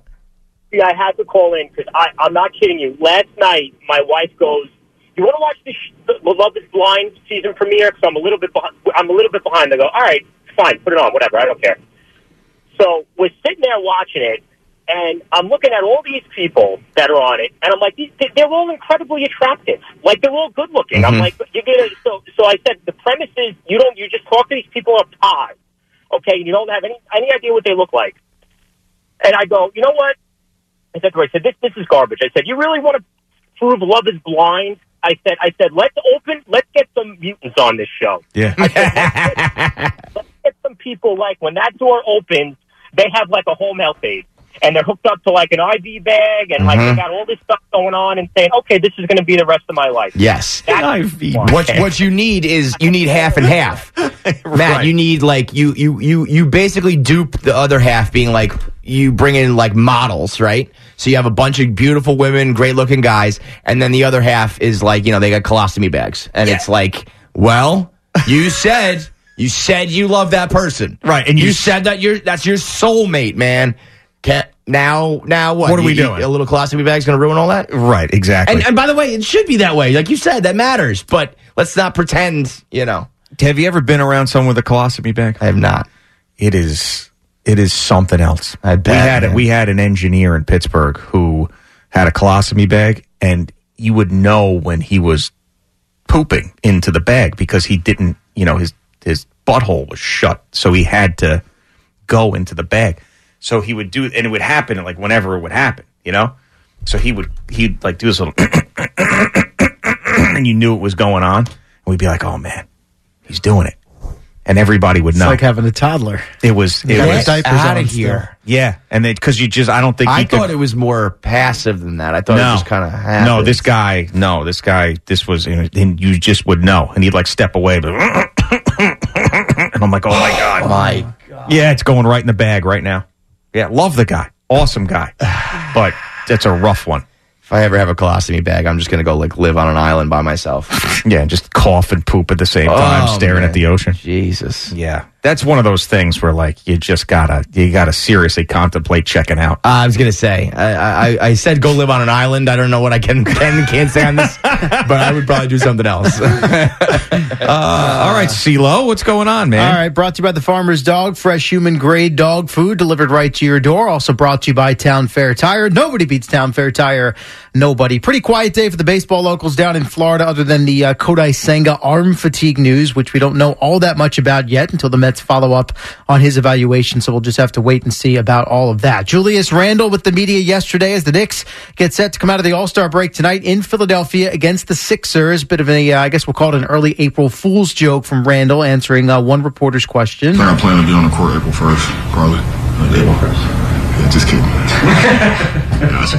Early. Gotcha. Uh, no, I'll just take it a day at a time, man. Uh, he is optimistic he'll return at some point and taking a positive outlook on things. I like how I feel today as far as, you know, getting better and uh, feeling stronger and progressing uh, to where I need to be um, as far as getting on the court. However, as we discussed last hour, and he uh, kind of alludes to again here, surgery remains a possibility for that dislocated right shoulder. I'm never somebody to say never, so ultimately, you know, I have to do what's best for, you know, myself to, you know, have a long career, you know, have longevity in this. So still kind of weighing all the options here. Knicks come out of the break. He's still out. Same for OG Ananobi, but Dante DiVincenzo is off the injury report. He's good to go. Bogey Bogdanovich and Isaiah Hartenstein probable, so you could have them back tonight as well. The Nets are in Toronto. him Bogey. Bogey. Why do you do that? Because I don't know how we are. Is it Boyan? Is it 'Cause I don't know how to say his name. Right, right, I didn't right, know, yeah. I didn't know what the proper. Uh, I knew it, that was going to be the answer. That's one with the why. nickname, I, that's Bogey. why. I, yeah, Bogey it's, it's, Bogdanovich. it's, it's, it's Boyan, right? It's Boyan. Yeah. Plus, there's There's a aren't there- Bogdan and Yeah, there's a see, That's Bojan. also I didn't want to mess that up. Right, I so know you just there's went two with of them. Bogey, like, you guys This is go the way form- back. This is the Yeah, former you're net. best buds. Yeah, this you- is the former net. Yeah, CeeLo we're and best Bogey. buds. Absolutely, we are. We're on a Hello, first CeeLo, name It's, Bo- it's me, Bogey. nickname basis. Yeah. 100%. Uh, you got the Nets and the Raptors in Toronto as Kevin Ollie will make his debut as the interim head coach in the wake of the Jacques Vaughn firing. Coverage on the fan and the Free Odyssey app begins at 6 Kevin Ollie is starting to look like a like 1920s mu- uh, magician. Like Yeah.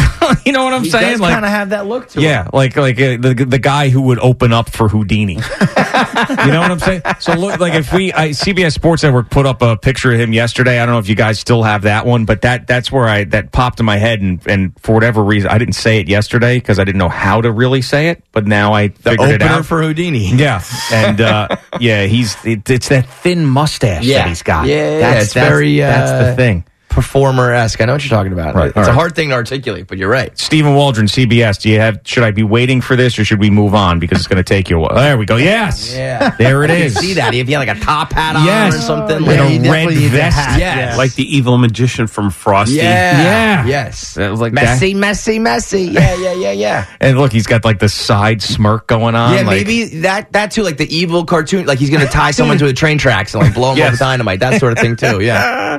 All right. Uh, very good. All right. What else, CeeLo? I feel like those you said the thin mustache, like that's a lot of maintenance, no? Where you're Oh, like yeah. when you're shaving, you're just you're just getting into that little top half crevice there between. Mm-hmm. And I that's mean, like I- an everyday thing. wow, You know, that's commitment. It cer- Especially it for certainly a is. coach, you know, those guys workaholics. They got a lot of responsibilities, but he's got time to stay on top of the mustache. Ah, Doesn't take that long, you know. I don't know. I never, I never figured out how to do all those perfect lines. Just kind of let it grow the way it's growing, you know. Yeah. A couple more from St. John's head coach Rick Pitino after his team won at Georgetown last night, 90 to 85. So circled back to the blunt criticism of his team after they coughed up the big lead against Seton Hall Sunday. As we heard last hour, he did admit he was in the wrong. My bad, he claims to have uh, told his team at some point, but then attempted to justify one of the things he had said about his players. The slowest player in the league, the NBA, is Jokic. He can't move laterally. Some of the greatest players I've coached can't move laterally.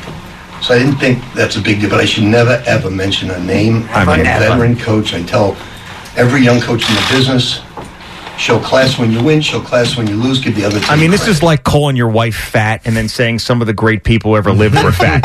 like John Candy. Yes. Like how great was John Candy? Fat. Right. And Teddy Roosevelt.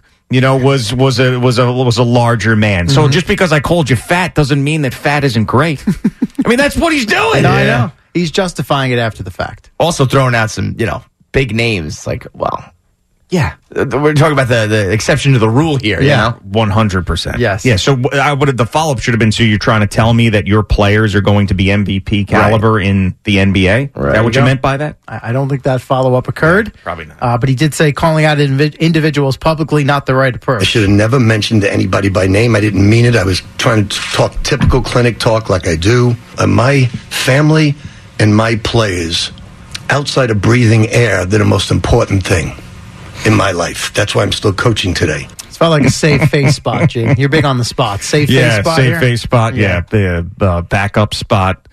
Uh, yeah, this is a uh, this is a bad one. It's hundred percent a bad one. But what are you going to do? I He mean, he's been addressed through it. worse, Yeah, right? now we oh, they had a oh, yeah, house no in doubt about Louisville that. with prostitutes I was there, gonna and he say, claimed to not know anything That's about it. seven seconds, I think it was. Justin Fields on the 33rd team, which is the St. Brown Brothers podcast. Of course, everyone's uh, got one, so that one's called the 33rd team. So Amon Ra and Equinemius. Equinemius is uh, his Bears teammate. So, hey, you unfollowed the Bears on Instagram recently. What's that all Why about? do people take social media so serious? Like, but like, why why you unfollowing the Bears? Like, I still mess with the Bears. It's not- I'm just trying to take a little break. I unfollow the Bears and the NFL, bro. I'm not just trying to have football on my timeline. Like, I know y'all mess with a girl, EQ, especially you.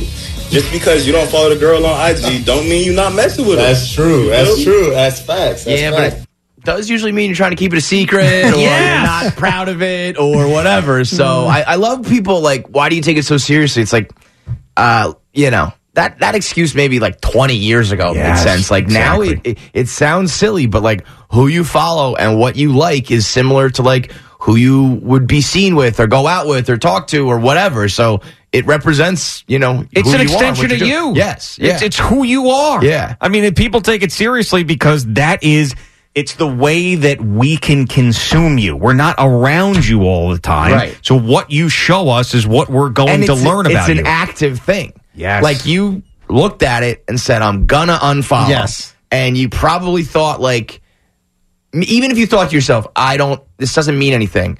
You have to have the, the foresight to be, like, but people are gonna think it, and I still don't care, so I'm gonna unfollow it. That's you made your bed. Yeah. Yeah.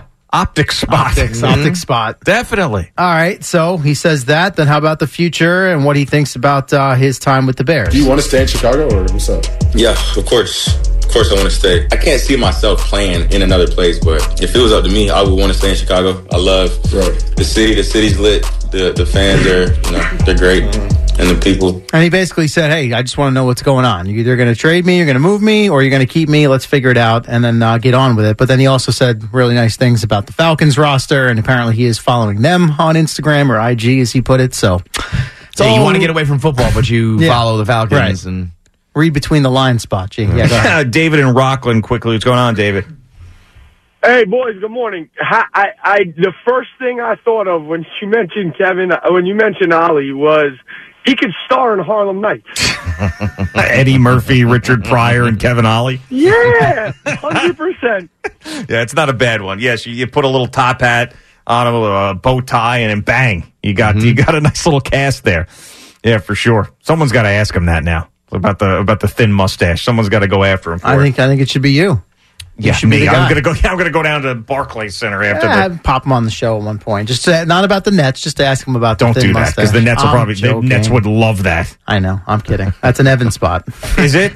Th- Would he even do that? I don't even think he would even no, do that probably right now. not. That's a good point. He only did three minutes on Jock Vaughn the other day. Yeah, and made, made sure to say, "I'm only going to spend three uh, I minutes." was going on to say, I mean, uh, uh, how many people in the world could care about Jacques Vaughn and the Nets? Like seven? Very few. Five? I mean, what if you see some of their TV ratings? Like, there's just like what is it like twelve thousand people watching? it. Half of them work in this building. Yeah, it's They, they gotta be one of the most relevant franchises like in the world, and they've even had like you know big names come through, and it still it just does not matter. I think they could win a title, and I don't think they'd really matter. It's I mean, crazy. Well, think about when they had Jason Kidd and they went to the NBA Finals. Yeah, I mean that- that, that- nobody really cared about him. but then but either. even that that felt different. Like the New Jersey Nets at least still were a thing. They kind of had their own identity. Brooklyn has just been like, ugh, yeah, awful. Who was more relevant in sports than them in pro team sports? Probably the Coyotes, Phoenix Coyotes, more relevant. Sure.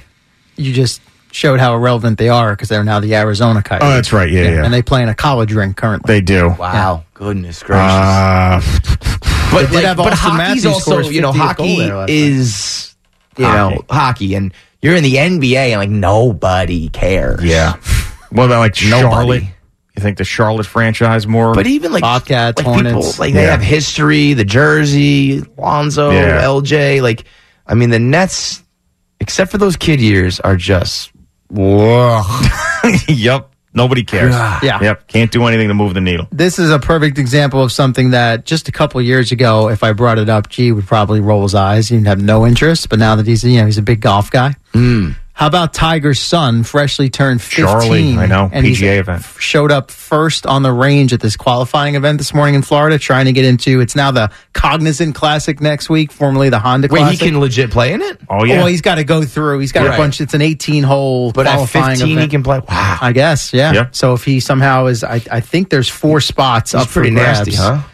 He is. I mean, I'm, I mean, But is obviously he a lot of like- is he pressure. like, uh, yeah. Oh, Is he's he good. like he golf plays in- prodigy, like, I don't, holy I don't know moly? if he's going to be Tiger, but I mean, if you Yeah. watch him play in in the there was the PNC Championship with uh with his dad a couple of years in a row now, he can swing it. yeah, for he's sure. doing the twirl and like all the same mannerisms and stuff, right? So, by the way, speaking of qualifying, and I don't know why the Barstool guys aren't in it. So, the PGA is running a qualifier for YouTube golfers to play in an upcoming Myrtle Beach event. So, they're giving Fat Perez, Mm. Grant Horvat, all these guys that I talk about, an opportunity to play. They, they- there's like 10 of them, and the, the Bryan brothers, one of those guys. I think it's George Bryan, uh, a couple of good, good guys, Luke Kwan, but no Frankie Borelli. They didn't give him a shot.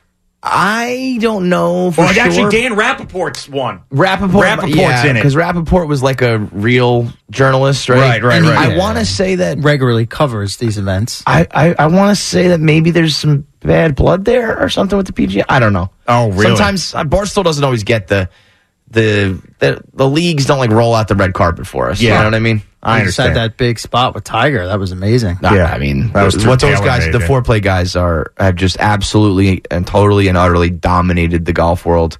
They have, they are a rocket ship, man. They are unbelievable. Shout out to Riggs and Trent and Frankie and Good Rappaport. stuff. Good stuff. All right, CeeLo. We will uh, see you next hour. Yes, Yes. sir.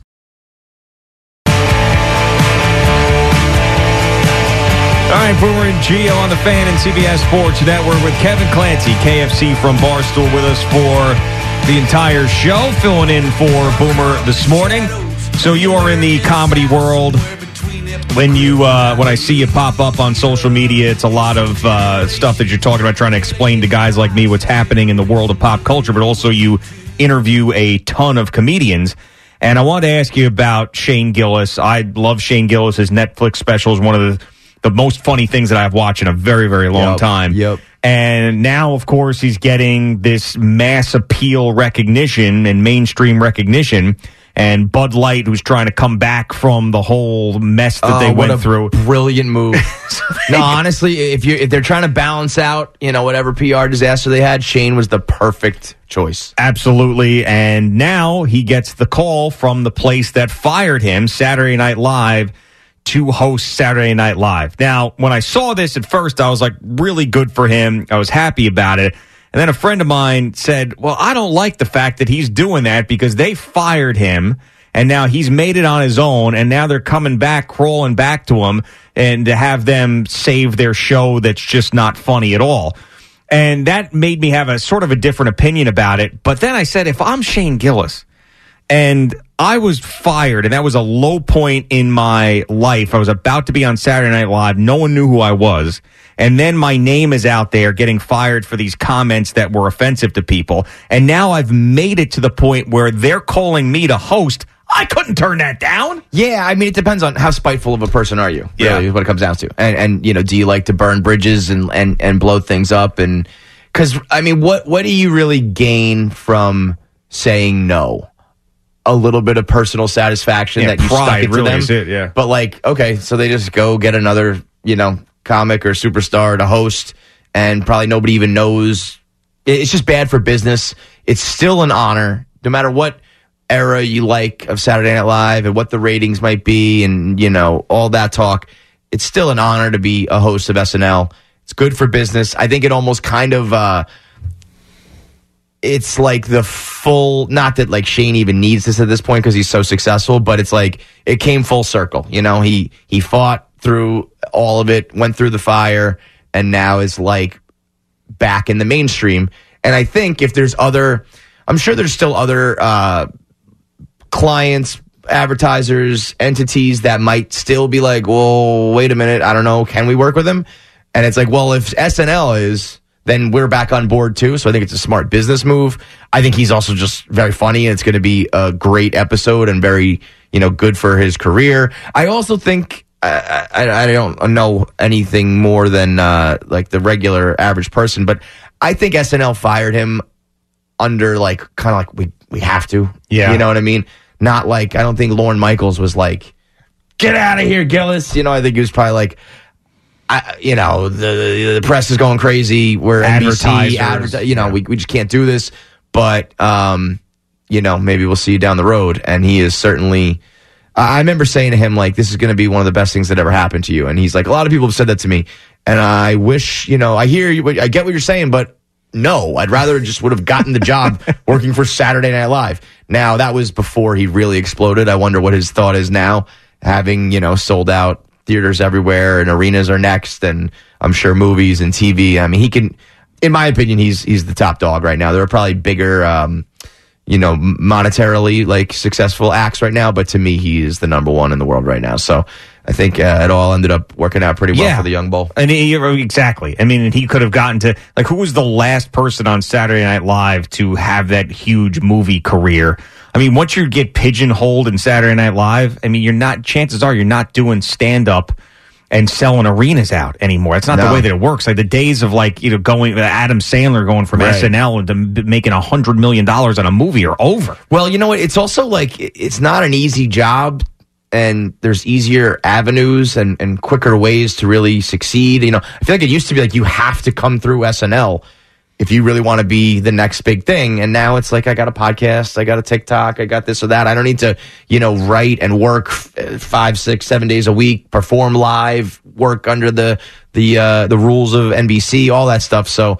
Um, but I still think there's some prestige. There's still a reason why it's a big deal that Shane's hosting. Oh, yeah. There's still a reason why everyone's going to tune in. So no matter if people being like, "Oh, I don't watch it anymore," or "Oh, "That show is not what it used to be," it still is. You know, Rockefeller Center, New York City. But Oh, yeah, I mean, you're NBC, all standing that. on that stage. Yeah, it's I mean, iconic. my goodness, It's absolutely I mean, iconic. You know, if you think about it, if you're a comic, and you know Eddie Murphy has stood there, George Right. Carlin was the first That's- one to do it. I mean, I, you That's have- what I think is going through Shane's mind. Not like, you know, HR fired me five years ago. Like, Yeah. Oh, who cares? You know? right, right. No, I know. Everybody's doing pretty good. it is interesting. I listened to him with uh, Matt McCluskey on McCusker. Rogan. Uh, McClusker? McCusker. McCusker. All right, yeah. Uh, McCusker. Uh, yeah, come on. Uh, McCluffinus is who I. Uh, Penobscotch. Uh, uh, so, anyway, so uh, yes, I- so Shane Gillis on with Rogan. And he talked about how I guess there's a, a huge comedy place there in Austin, Texas. Comedy Mothership is yeah, the Rogan's. mothership. Yeah. Yeah. mothership. That he he went. He was supposed to do one show and then go out with his friends, but he bombed. I mean, this was like a few like a month ago or whatever, and he bombed on the first show so badly that he wanted to go back and do another show because he was so Mm. bad. And I'm thinking like, man, like. To get to that level and be the guy right now, and still have the Got that drive. ability to bomb, dude. They, I, well, that I and then always say go that back to them. out there. I, I always say that like I don't think they I think bomb is a is on a shifting scale, Right, right, if you right, will. You know?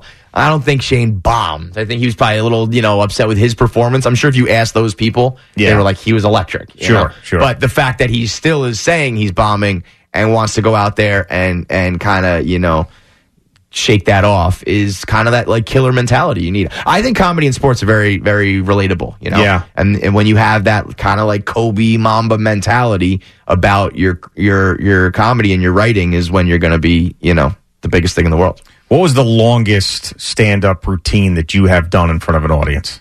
Oh, I don't. I I opened for Josh Wolf once. Yeah. Um, uh, I did. I think eight or ten minutes. I opened Okay. for him. It went okay. Uh, it's certainly uh, not my forte. I think if I really, the problem with comedy is like you have to do it for like thirty years. Yeah, yeah. Before you're really good at it. So I I was you know being introduced to it at like late twenties, early thirties, and I was like.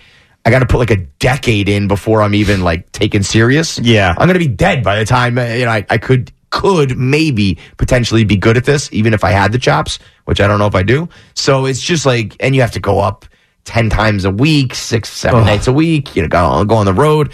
It- it- they, those guys, you know, you got to love it and be really good at it to be, you know, going to like the Chuckle Hut in Omaha and, you know, really getting up there every single cl- club, every single night. So it's, I, I do like live podcasts where we just get up and do our show right on stage, but, uh, you know, which is its own thing these days to be able to just go off the cuff and you know, Sure. figure it out. But to really, you know, hone like a you know half hour set or hour long set, that's truly uh, a lot of next level comics stuff. are, are are miserable people too. Like they're just well, you, so got, you sad almost and have to be in order depressed to, and- yeah, yeah. Right.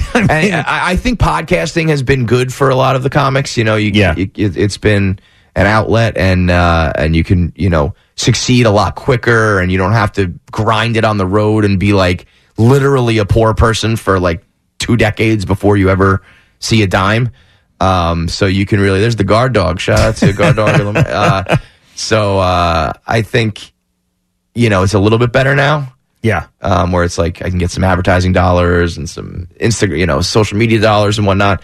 But you got to really love it, man. Got to really grind. Lauren Geo coming to you live for the Built Ford Tough Studio on the Fan and CBS Sports Network. Kevin Clancy in for Boomer this morning. Did you see our guy Craig Carton back in the news fighting with Adam Schefter over an Eagles story? I did not see that. He's All fighting right. Schefter over what? All right, so I guess Craig threw out on his FS1 show that something happened in the Eagles locker room amongst the t- uh, teammates. Okay, that would fracture any man's relationship uh, with one another. And then his co-hosts on the on the show were like, "Well, does it have to do with a woman?" And then he wouldn't really say, and just said, "You know, it makes a lot of sense that something like this would happen." And then the way that the season ended, sure. So then Adam Schefter's on one of the local radio stations in Philadelphia and he gets asked about it. And he said, Well, I made a phone call to sources in Philadelphia and they said that that bleep didn't happen. And he basically refuted whatever Craig was saying. And then Craig said, Well, I didn't say what it was. So what are the Eagles actually denying? So then he That's came back. not with a his bad thing. point. right. But it is, it is You- funny. Your your, act, your reaction should be what are you what, are you talking, about? Not that never happened. Right. So I thought that was a was a smart response. But I wanted to ask Al because Al worked with Craig for many many years, of course, uh, ten years. What what is your when you when you read this story? What do you think is going on?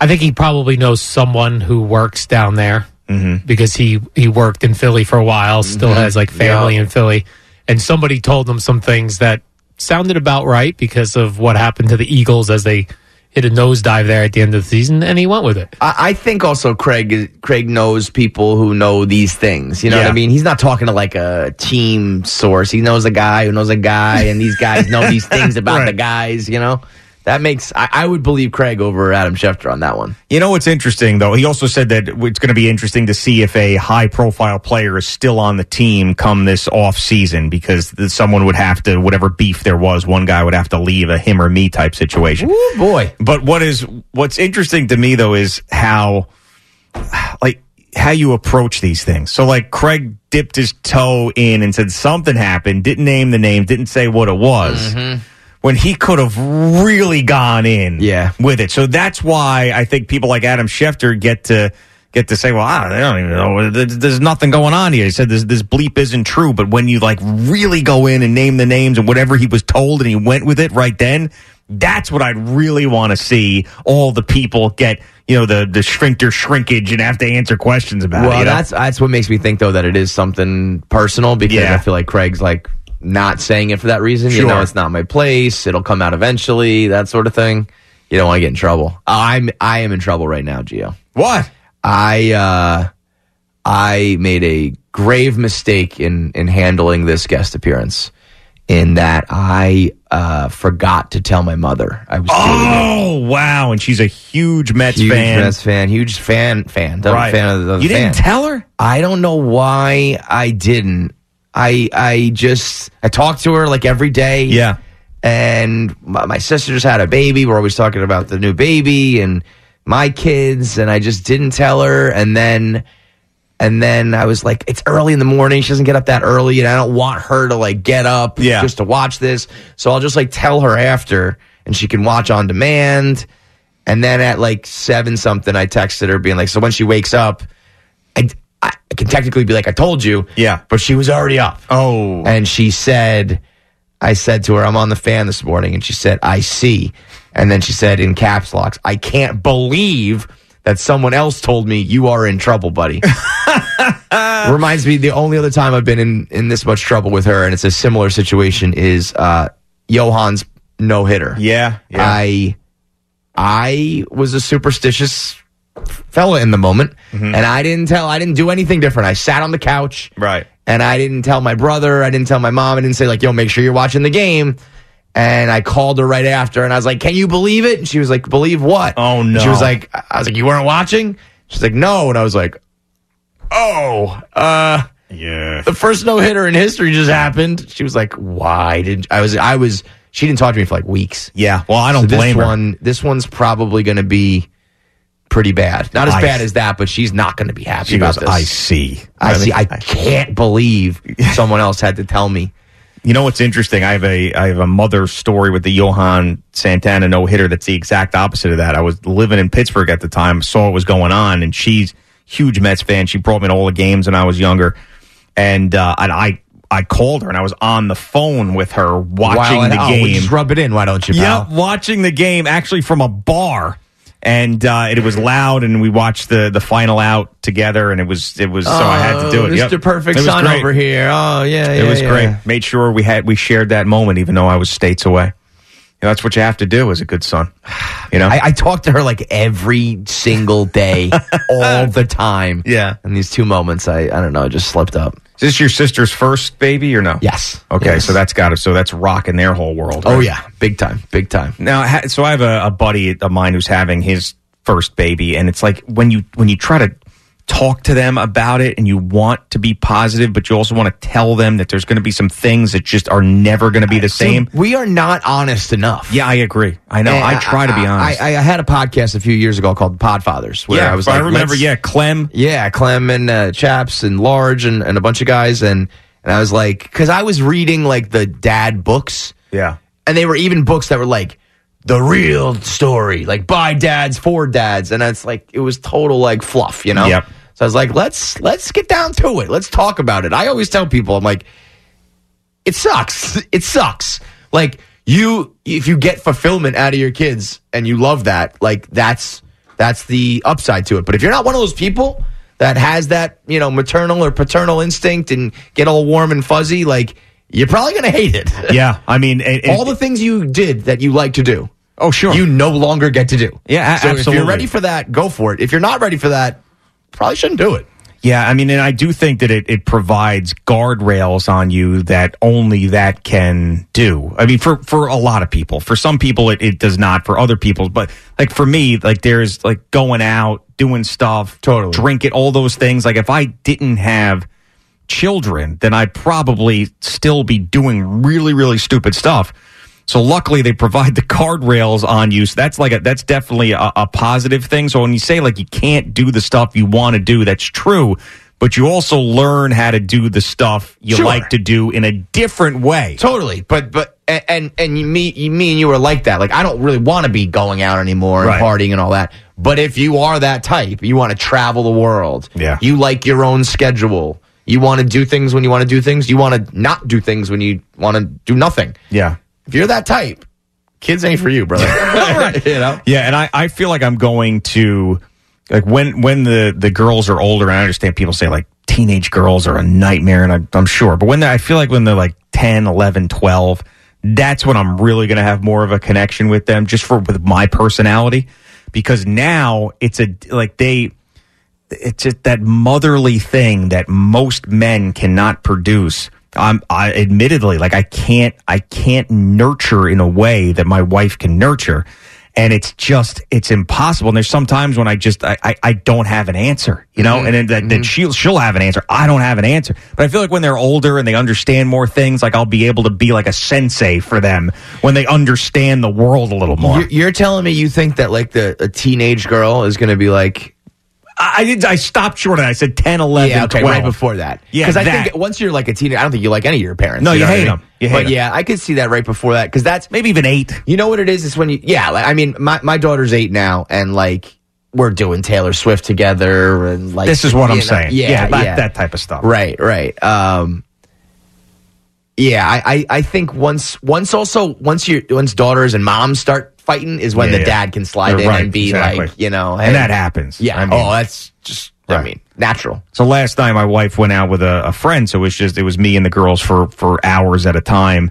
uh, just just the three of us. And uh, and there was a point where you know I was had enough of what my six year old was doing, and I was you know gave her gave her the business a little bit. You like you Mm-hmm. just have to stop. You know, I get that scary dad voice immediately. I want mommy. I want mommy. Oh, yeah. Mm-hmm. You know, it's like and then I'm like, well, mommy's not here to save you now. so now Mom's what? not walking through that door. Yeah, right. Like yeah, like Rick Pitino. You know, Larry Bird's not walking through that door.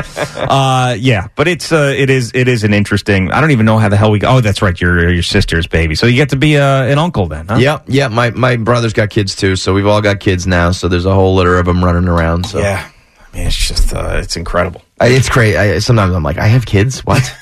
like the, I- they just let anybody do this, huh? Uh, I they just know. let anybody have kids. It is, it is true. I mean, you think like you, you let it. You, you have to go through a driving test to be able to get Yeah. on the road, but Uh, not to procreate. Right. They're they're really. I mean, I don't know if that's some sort of like crazy dictator type of mentality, but shouldn't there be some sort of something? You would think, man. Like to have Like, you- children. You, cannot be in the gene pool. You're out. And you cannot take care of these kids. You're out. Like there's just certain things. Uh, Right. It, it probably is very, you know, uh, It's a horrible against like thing. human rights, but like you know, At really least pass a test. right. You know? Yeah, come on. I mean, you have to pass a test to go to years of school to be able to deliver a baby, but to just have one and care of Yeah. I, I, I also sometimes, if I'm ever like questioning, like, am I a good enough parent or am I doing a good enough job? I think about just some of the other people out there. I'm like, well, you know, I'm not them. Right. I'm not the best, but I know. You know, there, there, there- there's there's some documentary. I think it's there's some people. I think it's South America where there's this like these like babies that like literally they're like the whole family's like homeless and they live on like garbage. and I'm like, there's babies who can survive that. They can live with me. All right, like. Yeah. I, I can at least, you know, I'm that I'm on that level at least. I'm not sure if it's um, Japan, maybe, but there. I, I was reading this was years ago that there's some sort of ritual that they have with a a five year old or a four year old where they send the child into town by itself and it has to figure out how to get back home. Like, and this is the thing, but like people in the community know. Yeah, so if they yeah, see yeah, like so a young they- child, they're not going to kidnap it. But it's Right. like a, it's, it's just a certain Dude, part of the world. I think about like I know where my kids are at like all times. You know what I Yeah, mean? Like yeah. like even if they if they're hanging out on the weekend and like if they go outside to play, like they tell me and I Yeah. like know they're in the backyard. I used to just like get up and leave. you Oh, know? yeah, I mean I know. they're a little younger, but like older, like just go ride your bikes and like I'll see you in like eight hours. Yeah. No cell phones, Yep. no nothing, no locations turned on. The game is just so different now. yeah, no, it, I would freak out if I was like, "Where are the kids?" And it's like, "I don't know. They'll be back later." I know, right? You'd be, you'd be dead. You'd be Yeah. in so much trouble, right? Yeah. Oh, absolutely. Pacing back and forth. Right. The kid came back. Imagine if your wife said, "Where are the kids?" and you said, "Oh, I, don't know. They went out. Yeah, went they'll- outside they'll somewhere. Probably be back by dinner time. I hope. you, You know. you know, she'd throw you in jail. exactly. CPS. CPS. Right. Yeah. Right at the door. Crazy. Uh, all right. Let's go to a couple calls here. How about uh, Kevin in Virginia? What's going on, Kevin? Hey, what's up, guys? How are you guys? Good. How are you? Good. So uh, last week, I'm down in Miami on some uh, little vacation time, and uh, me and my buddy decided to go hit the Hollywood Casino on Thursday night. And we're just walking around to go play craps. I look right over. Yeah, security's all around this one table, and there's Eli throwing the dice. Oh, wow. playing craps. I like that. He Was he getting into it or was he boring Eli playing craps? No, he was he was classic. I just won the Super Bowl. Eli fist pumps all around, and uh, they said he walked out with like 40k on TMZ, but uh, no, it was like 200. I was gonna And say he- 40k is, sounds like light work for a guy Yeah. like Eli. Yeah, no, it was awesome. And then the next night, we're walking out, same place, and Cliff Floyd's walking in, so I got to meet him too. Oh, nice. Cliff Floyd. Cliff Floyd's Legends. number. Love Eddie- Cliff Floyd though, one of my favorite players of all time. Eddie, Cliff Floyd number? Oh, Floyd, see, that's out of my 86, 80s wheelhouse. 30, Uh, right? I believe it was 30. I think Dude, I'm right about the- that. We were in Vegas uh, for the Super Bowl. Yeah. And uh, busting with the boys, you know those guys, Will course, Compton, yeah, Taylor yeah. Lewan. They uh, were gambling with Dana White. I saw that, that And video. The Tunnel of Chaos, they call it. I- I- you know, you- eh, the house always wins, right? Unless you're playing, unless you're playing blackjack with Dana White and these guys, everybody won.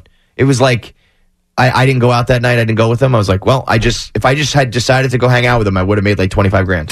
They, they at least. He literally says, "Tell me the money. Tell me the number you want to make, and we'll make it." I was like, what, do you, what does that mean? He's like, tell me the number. And, you know, according to how much money, you know, what level of baller you were, right. Dave was like, I want to make 100 grand. He's like, I'll get you 60. Boom, boom, boom. Two hands, 90 grand. See you later. Next guy up on the chair. You sit down. And they, everybody takes their turn in the chair. Now, I mean, basically the answer is that Dana White is willing to gamble as long as it takes to get you back. Exactly. In, Yeah. in, Yeah. The, in the black. I mean, I think Will Compton was down like 300 grand. Oh. But they just, you know, doubled this and split that and put enough down. Next thing you know, he won 100 or Oh whatever my it was. It's, God.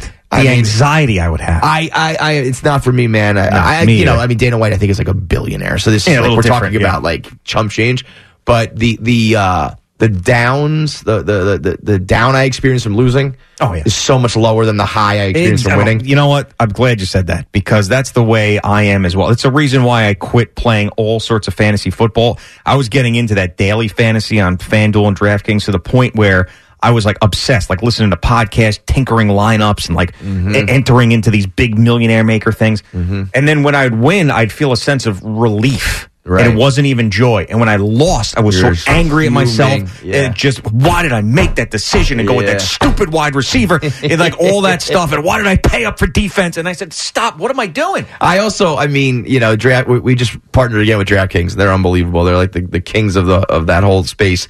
But to me, I'm like, I don't need more sports stress in my life. Right, right. I get enough of that naturally. Yep. I you know. with the fans, with the teams I'm rooting for, the fan. Uh, that's enough. Where I don't need to be sweating out like the final, you know, of a Pac-12 basketball game. I know. I know. I, basically, I, I look at it as entertainment. Like if I'm bored and there's a game on and I want a little action on it to be, get into the game, that's when I'll do it. But like, I, I'm just not. I'm not in it to make money. I'm just in Mm-hmm. it to and have it's some something entertainment. You, you can't, you know, like I remember thinking, should I, should I start gambling? Like this is the gold rush. We're partnering with DraftKings. Like I should. You can't fake it. You're either you're either in that life or you're not. You know what I Right. mean? Uh, speaking of Dana White, did you see that whole thing? I thought it was a t- total work where he got up and left the Howie Mandel podcast. You see that? No, thing? I didn't see this. Wait, hang on. Yeah, Us- so- usually I see everything. I, I didn't see this. So uh, you can't. I'll I'll play in the break. We'll get your opinion on it after the break. Okay. Um, I, pr- I wish I, I knew you didn't see because now I'm giving you my opinion on it. If you just would have watched it clean to tell me what you thought, but um, I want you to uh, to take a look at that. Okay. Uh, let's see. Let's go. You know what? I feel like Tony in Utica has been waiting a long time. Al. Oh, He's he's Tony. Good. He's good. All right, we'll go to Tony. Hey, Tony, I'm sorry you're waiting for a while there, man. Uh, what what do you got for us? Want to talk some baseball? I, I've been waiting for a while. Yes, you're right about that. I apologize, Tony. Sometimes you know we have a think you new overlooked me. co-host I think in. you bypassed- It's my fault, Tony. I'm It's- sorry. It's, What do you got Kevin for us? Clancy's fault. Yeah. yeah, Now, here's the thing. I uh, well, first of all, I, is it true that Bud Harrelson passed away recently? Yes, yes, it is. Oh, I Yes. didn't know that. I'm very heart, heartbroken about that because I remember the original Met teams and he was very good. Yeah, yeah, yeah. He was Uh, I don't want to get on depressing subjects, but here's another thing now.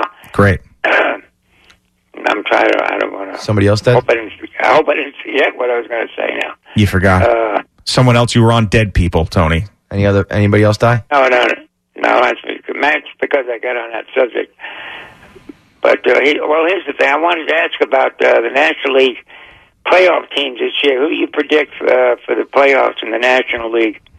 All right. Well, the Braves are going to win the NL East. Ah, we know. I mean, the Braves are just so as always. The Dodgers will be there. If- Right. If, the Dodgers can't win a title this year, like uh, you know, it almost makes me like lose hope That's for. why, like, I'm a Dodger fan. I love the Dodgers. I'm 82 years old. Oh yeah, that might bring back what I wanted to talk about. Okay, there you go. We talk. You had a segment a while back where you were talking about uniform numbers. Yeah. And I can honestly say, being a Brooklyn Dodger fan, I go back to Brooklyn, and they left in 58. I remember all the Brooklyn Dodger uniform numbers from 58, and I'm 82 now. Oh boy, I think Gio's, I think Gio's going I to was challenge you on this 16 one, back Tony. then. Are you ready? And I was 'Cause- wondering if you could confirm, uh, uh, you could ask me different players. Okay. And, and just tell me if I'm right or wrong about their numbers. Could you Love do that? this. All right. Let's do this for the next hour and a half. Uh, Don Zimmer. I think you got me, Rudy. I forgot he was the Dodgers. Tony. Oh for 1. Let's go. Wait, say that again? Say 23. You got it. All right, all right, we're on the board. 23 was right. All right, let's go to this one here. Charlie Neal. Oh boy, now, I- now, jeez. Now, you- now you may have me on him. Forget it. Let's bypass him. Go on. 43 was his number. Give, give, give him some big Yeah, names. you're right. It was 43. You go ahead. Rube Walker. 10. Yes. There you go. Very good. Ron Schlutz. Oh boy, that's a tough one. Now bypass him. Yeah, well, I just made that name up. There's no, there's no such guy named Ron Schlutz. So very good. I'm glad you didn't give a number there. Uh, this is an easy one. Pee Wee Reed. Gabe Athhouse. Number one. He released one. very good. What about Gabe Athhouse? I think you're making up. a- Yeah, yeah, yeah. yeah. That's another one I'm making up. Yeah. Uh, all right. Dick Gray. Another name you made up. No, Dick Gray's a guy. I don't remember Dick Gray at all. Dick Gray, number 11. Dick Hertz. Dick Hertz. Tony, let me ask you, who do you know? How about you tell us the numbers you Quite know? a few. I know Sandy Amorose was 15. Joe Black was 49. Don Newcomb, 36. George Shuba, 8. Don, uh, Johnny Padres.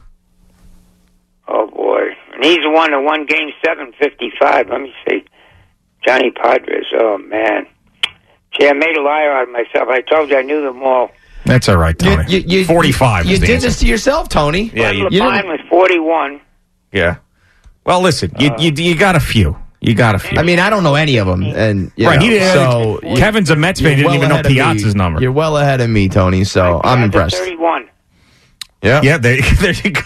I would hope you know that one. All right, Tony. There's Tony in Utica. Legend. Man, oh, man, oh, man. Was that great?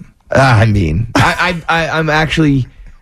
I'm very. I feel like honored to be a part of one of those WFA. Oh, calls. yeah. like those are like those are what, as a listener and a viewer, when you watch on TV, like those are the moments you want on these shows, right? Oh, absolutely. Like I'm not. I don't really care about breaking down sports and all that. I'm waiting for like the ridiculous calls, and that was one of them. And I'm so happy that I was here for that. Yeah, we had uh, Tony in Utica. Legend. Stu Gotson from uh, Dan Lebitard. He said, All I want is for a caller to call up and call somebody a fraud. That's what I want. Because that's all I remember listening to growing up. Just have a caller call somebody a fraud, and I'll feel like I'm right at home.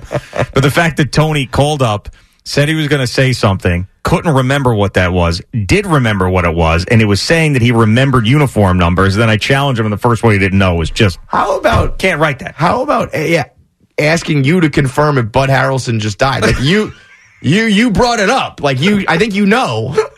Did he just pass away? That's crazy.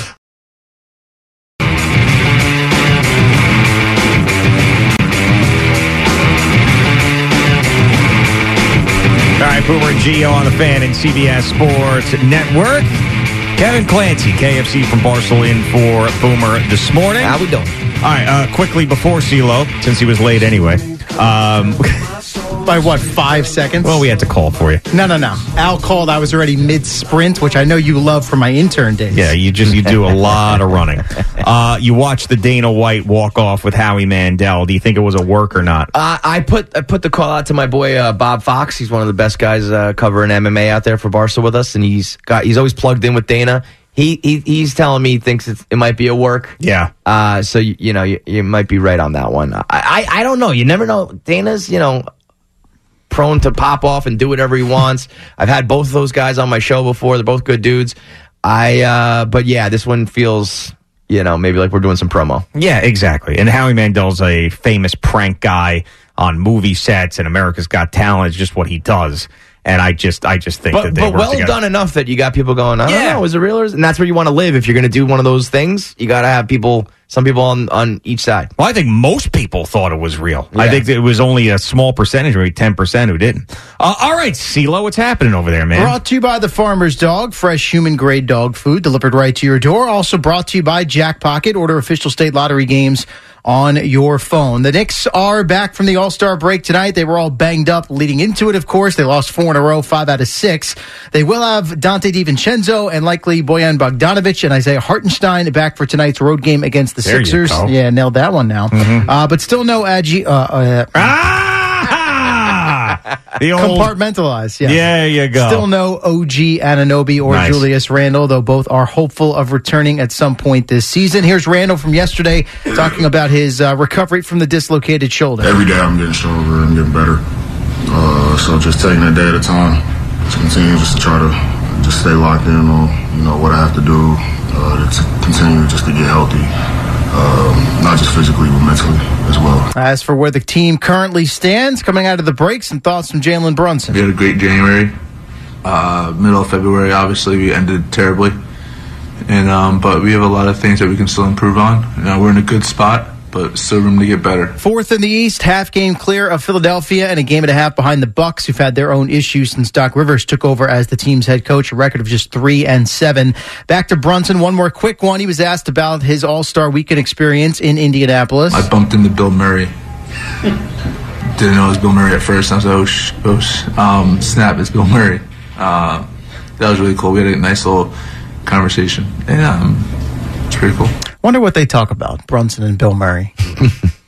Outside of just his career, meaning Well, if he Bill's doesn't career. know it's Bill Murray at first, that means that he was probably told it was Bill, Bill Murray, Murray. and So then what Bill why would- Murray has done in his life. Why would he then go out of his way to bring that up? Because he probably thought it was really cool. Like you've ne- like you've never met somebody in your life, you didn't know who they were, and then you were telling people, "Hell, I just met this guy." Okay, you know whether it's so- it might not be a famous person, it might be someone in finance or something. This guy came up with the whatever, the, you know, Yeah. Elmer's glue, and you're like, "Oh man, that's so cool." So I think that's probably what it was. But I I, I wouldn't be shocked if Jalen Brunson never saw a Bill Murray. I was movie. going to say these guys, you know, they're young. Yeah, Yeah. I don't know. God, I'm getting We're old. old. Yeah, You know, I guess Bill so. Murray's ancient. He Well, Bill Murray's ancient, but for Yeah. us, like you We're and I are old. about the same age. We're old. Yeah, we are. That's fair. You know All what right. my uh, one of my favorite Bill Murray movies was is uh, Lost in Translation. Yes. I Yeah, that's a good one. Love that movie. That's a quality movie. And, and there's there's not a lot of dialogue in. it. I think it was Sophia Coppola was the director. Not a lot of dialogue in it, but just it really. I feel like I entered that world and That's a stayed in movie it. that you call a film. It's yeah, a great, it's a yeah, great yeah. film. Great film Yeah. for sure. Deep, a lot Mhm. going on there. Mhm. Nets and Raptors from Toronto tonight. Kevin Ollie's debut as the interim head coach following that you know successful run as a 1920s magician, as we uh, discussed last Yeah. hour. Coverage on the fan and the free Odyssey app begins at 6:50. All right, G. Remember yesterday I played the Charles Barkley clip, rip it into the TV talking heads, and he took Yeah, the shot yeah. at Skip Bayless on the Dan Patrick Show. So Barkley was doing the True TV alternative broadcast of Sunday's All Star Game. Yeah, exactly. Actually, rolling your eyes, me as well. Uh, had this to say about Kevin Durant. They were talking about where the Suns are at right now and looking at them the rest of the season into the playoffs. Quote: No disrespect to Kevin. Kevin's a follower. He's not a leader. He's proven that on all his stops. Okay, fair enough. So, of course, KD volleyed back and basically ends up saying the exact same thing that Barkley had said about Skip and sports TV in I general. just feel like a lot of people that's on TV that don't ever come to the gym, don't ever come to games. It's hard for them to speak on what I do when they don't. They don't. They're not in here, so it's just part of TV. You know, they, they needed something to fill the segment up. You know, so they talk about some negative. You know, but you're not in the gym. I don't respect your opinion. You're not in the gym with me. Now, Barkley may not be in the gym with him, but I mean, he is a all-world former player. it's a little different situation. Yeah, I think Chuck is is uh, qualified to talk Yeah. about hoops. You know, I, Absolutely. I love Barkley, man. I, He's- I I, mean- I think if, if you were to you know do a draft of uh, sports media guys, he'd be my number one pick. Well, he's getting paid like it, and he he just tells it like it is. It's like th- he's right about Durant. It's like you're not. It's not that you're not amazing, but you know you've never really been like the guy. You know you didn't. You know if you stuck out in in O- OKC, you'd have a different reputation. It just is what it is. And then also you come to Brooklyn, and the whole thing never it never crashes comes to and fruition. burns. So it's Right. like you needed Steph. So yeah, if he had done it elsewhere again, then fine. But these are just facts. How about the? We played it yesterday, but you hear him on San Francisco on that uh, alternate broadcast. That whole thing, what he said about San Francisco, Barkley. No, he was. He, they were. They were talking about having never having the All Star game in Indianapolis again. And He's like, would you rather be cold or would you rather be around a whole bunch of homeless crooks in San Francisco? and then whoever was hosting is like, we love San Francisco. He goes, no, we don't. Nah, I don't- He goes, yeah, I no, mean- we don't. We hate that place. It's great. it's just just awesome. And then there was a clip floating around. I should have grabbed the audio. I think they sh- they took it down for copyright reasons. It was an off-air thing where he's giving Shaq. Then Shaq was complaining that TNT didn't air his jersey retirement in Orlando, and Yeah. it was they're going back and forth, and Barkley's giving him the business, and Kenny even The uh, best. EJ got in on it. So, Oh, wow. Yeah, That- it was that- like a that crew. five-minute exchange. People are like, "Oh, they got to make this its own show, like an off TV thing."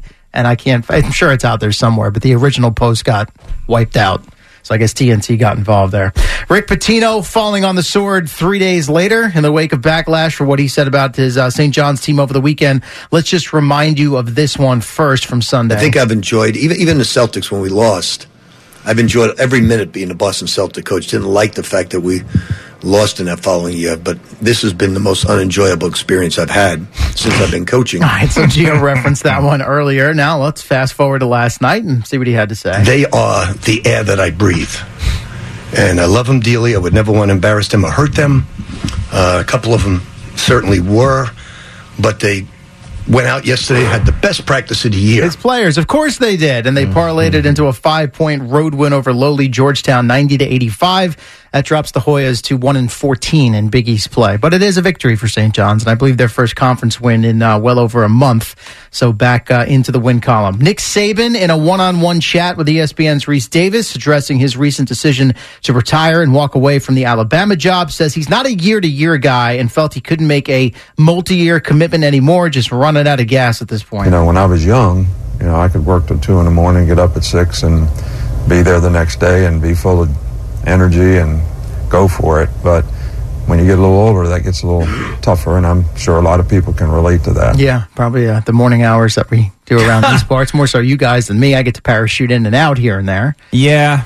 I mean, people, the, the most common misconception about doing this is people say, well, you're probably used to it by now. No. And I'm like, you're No, the never- human body does not Yeah, You don't get used to it. You learn how to cope with it. What time you go to bed? It depends what's on. Like last night, there's no sports, nothing to watch, so I was in bed by 8.30. Wow. Yeah. Sometimes I'll go to bed at 7.30. Uh, Eddie goes to bed at 5. No. He's the only one that has a strict Oh, Five routine. o'clock. Yeah. Five, five thirty. Yeah. Dude, in the summertime, there's like three more hours of sunlight. Yeah. Well, I get up at one a.m.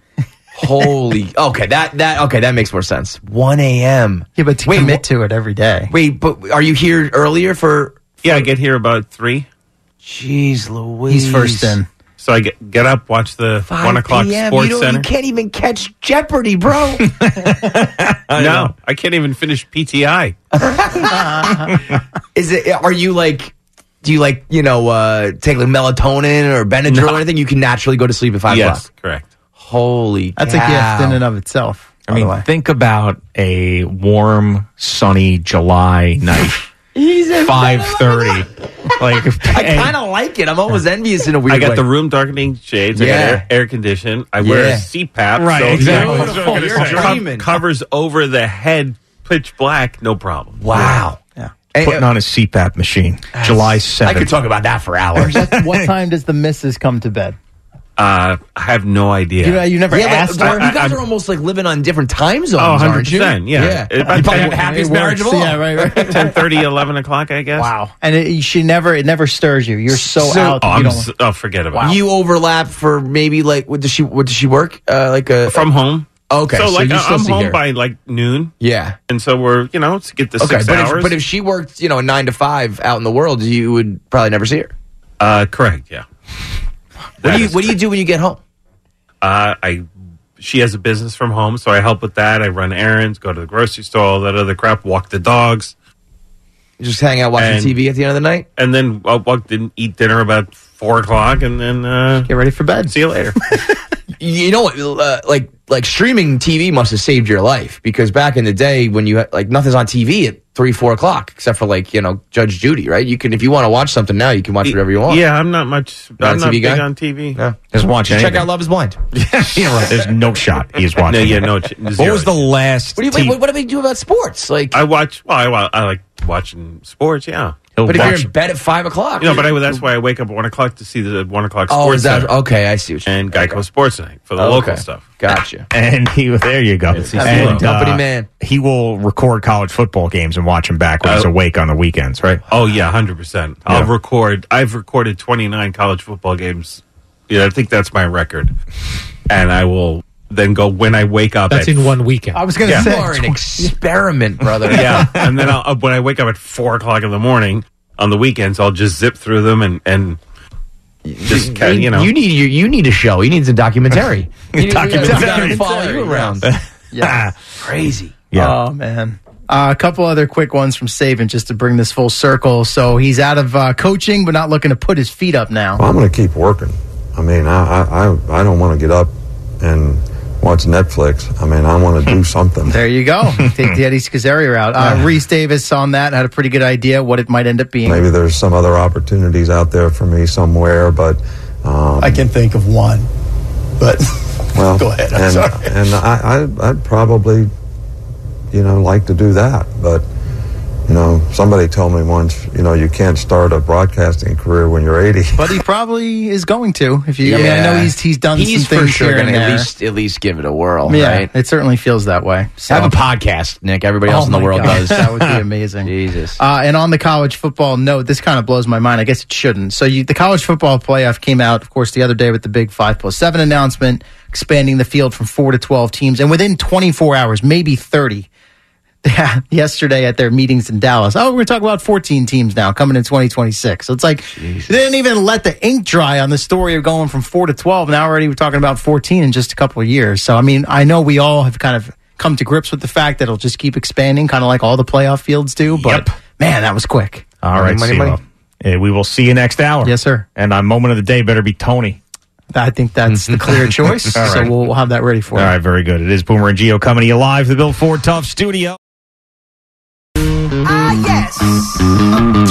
Boomer and Gio on the fan and CBS Sports Network. KFC, Kevin Clancy from Barstool in with us this morning. So the biggest thing on X with Dave Portnoy these days is the dog he adopted, Miss Peaches. Miss Peaches, shout Now, when you watch him and he does the whole Miss Peaches thing, like, oh, Miss Peaches. Dude, oh, the, I can't. I the the Dave Portnoy pet voice has always irked me. Yeah. It's so it, it makes my skin crawl because he's so not that dude. Like Yeah. like he's a freak. He has like no emotion, nothing ever shown towards another human. And then when he's doing it towards, he does love animals, so I know Yeah. it's genuine. But it's almost like he Googled like how to be affectionate. Like he like listened to other people do a, like a cutesy voice, and now he's just mimicking them. Oh, it makes my skin crawl, dude. So when you say that he like has no emotions towards other humans, do you believe that that is like a legit sociopath Oh, type yeah. of thing? Oh yeah, yeah, yeah, yeah, yeah. He's got issues, and He's that's got issues. That's I mean that's interesting. Like like he's. It's not that he doesn't have emotions because you'll see him get mad and scream and Right. yell and excited and you know when they No win empathy, a mi- maybe. yeah like like he just he'll never give you an attaboy he'll never like tell you how good you're doing or if you have problems like he's not the shoulder to cry on you Yeah, know he's yeah. not that guy Sure. there's no emotion there And that probably helped him in building the business. in the way Totally. that I he did. think I think if he wasn't doing this, he'd probably be like a serial killer.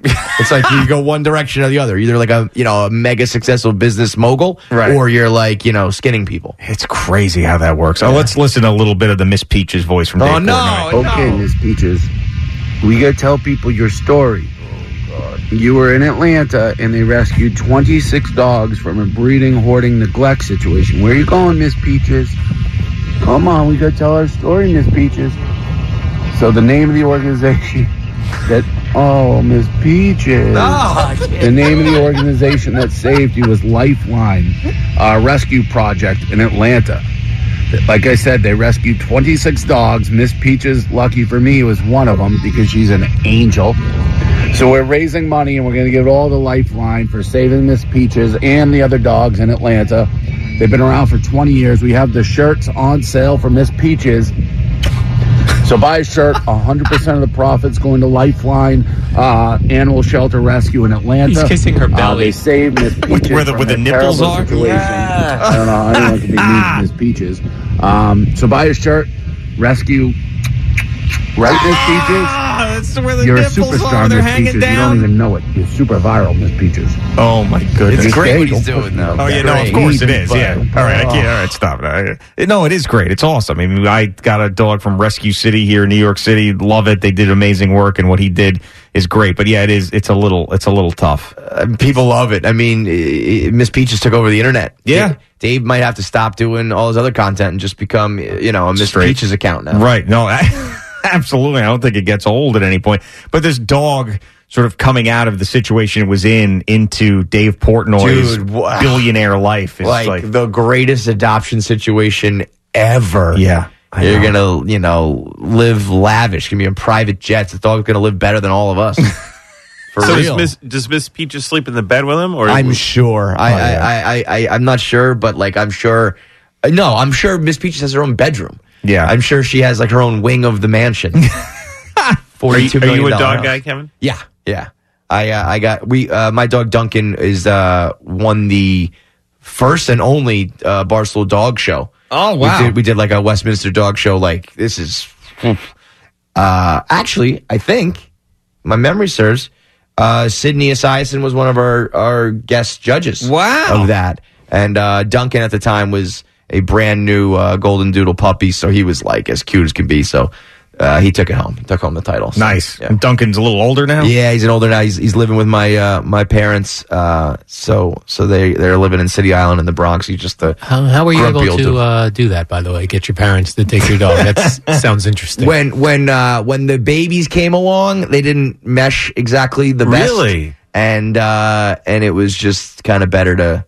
I was like, if this keeps up, I don't know where Duncan's going to end up. So it's, Al's trying to get rid of his dog. Are you? Yeah. Yeah. I think Miss Peaches would be great with my dog. Ah, why? Why? wha- What's wrong with your dog? I just they're they're pain in the neck. Yeah, listen. I mean, it, it, that's another thing people are afraid to say because the you know society is so pro dog. Yeah. But when you when you have a dog, and then once you have kids, and and you know, it's eventually you're like, yeah, this is this is hard. This is this is a lot. It's a pain in the ass. Well, yeah. I mean, and he. But the- you love him, so you do it. But if, you don't love him enough, then you send No, him you- off. That's the problem. You love the dog, but you hate having a dog. Yes. Like I like I I kiss her just like Dave kisses Miss Peaches, and I smoosh her face and tell her she's a good girl. But it's really a pain in the neck. Yeah. Well, that's Al's got a everyone- terrible situation for a dog too. He lives in this condo where he has to take her out onto the streets and walk her every time she has to go out. Yeah, if he you had a gotta have a backyard, and backyard, sliding bro. door, then he would everything would be different. And there's whimsy right Oh, there. And also, he got the dog equivalent of himself, thin and neurotic. Mm. Yeah. Yeah, anxiety. So, Mm-hmm. yeah, you don't have like a like a like a chunky like nap dog who just kind of like sits. You know, you need to exercise and do all the weird Al Duke stuff. yeah, like like, an when- OCD and all weird. Yeah, definitely. Yeah. Like the problem is like if I'm here at work all day when I go home, I feel like I got to entertain her because I've been gone all day. Yeah. And she just looks at me like, "What are we doing?" they say that dogs don't understand time like that. Like you could be gone for ten minutes or gone for ten hours, and they really don't understand. We don't know that. We know nothing about dogs. I, yeah, Uh, that all that stuff's made up. Yeah, like I, I also dreams. love when people are like, Yeah. you know, having a dog's like having a baby. It's like, I don't know. You leave a dog alone for like you know a couple days, they'll figure it out. You leave a baby alone, You get for a couple days, arrested. They're dead. Yeah, Yeah, I mean, right, right. It's not the same. people people who say that don't have kids. Right, 100. You can't let the your baby outside to pee. You know, Right. just go Wouldn't for that it. be great? Figure with with no coat in February. right, right. Get out of here. Naked baby walking around a yard trying to figure out a place to what is pee. it, Japan? and pick your own poop up. I'm tired of picking it up. Yeah. Oh, it- do you see those feral children that are out there? Oh, You see the man, videos that's of that? crazy. We were just talking about that on the podcast the Oh, other really? day. I mean, that's that's crazy. Yeah. Just living in the woods, being like raised by wolves. crazy. In this country?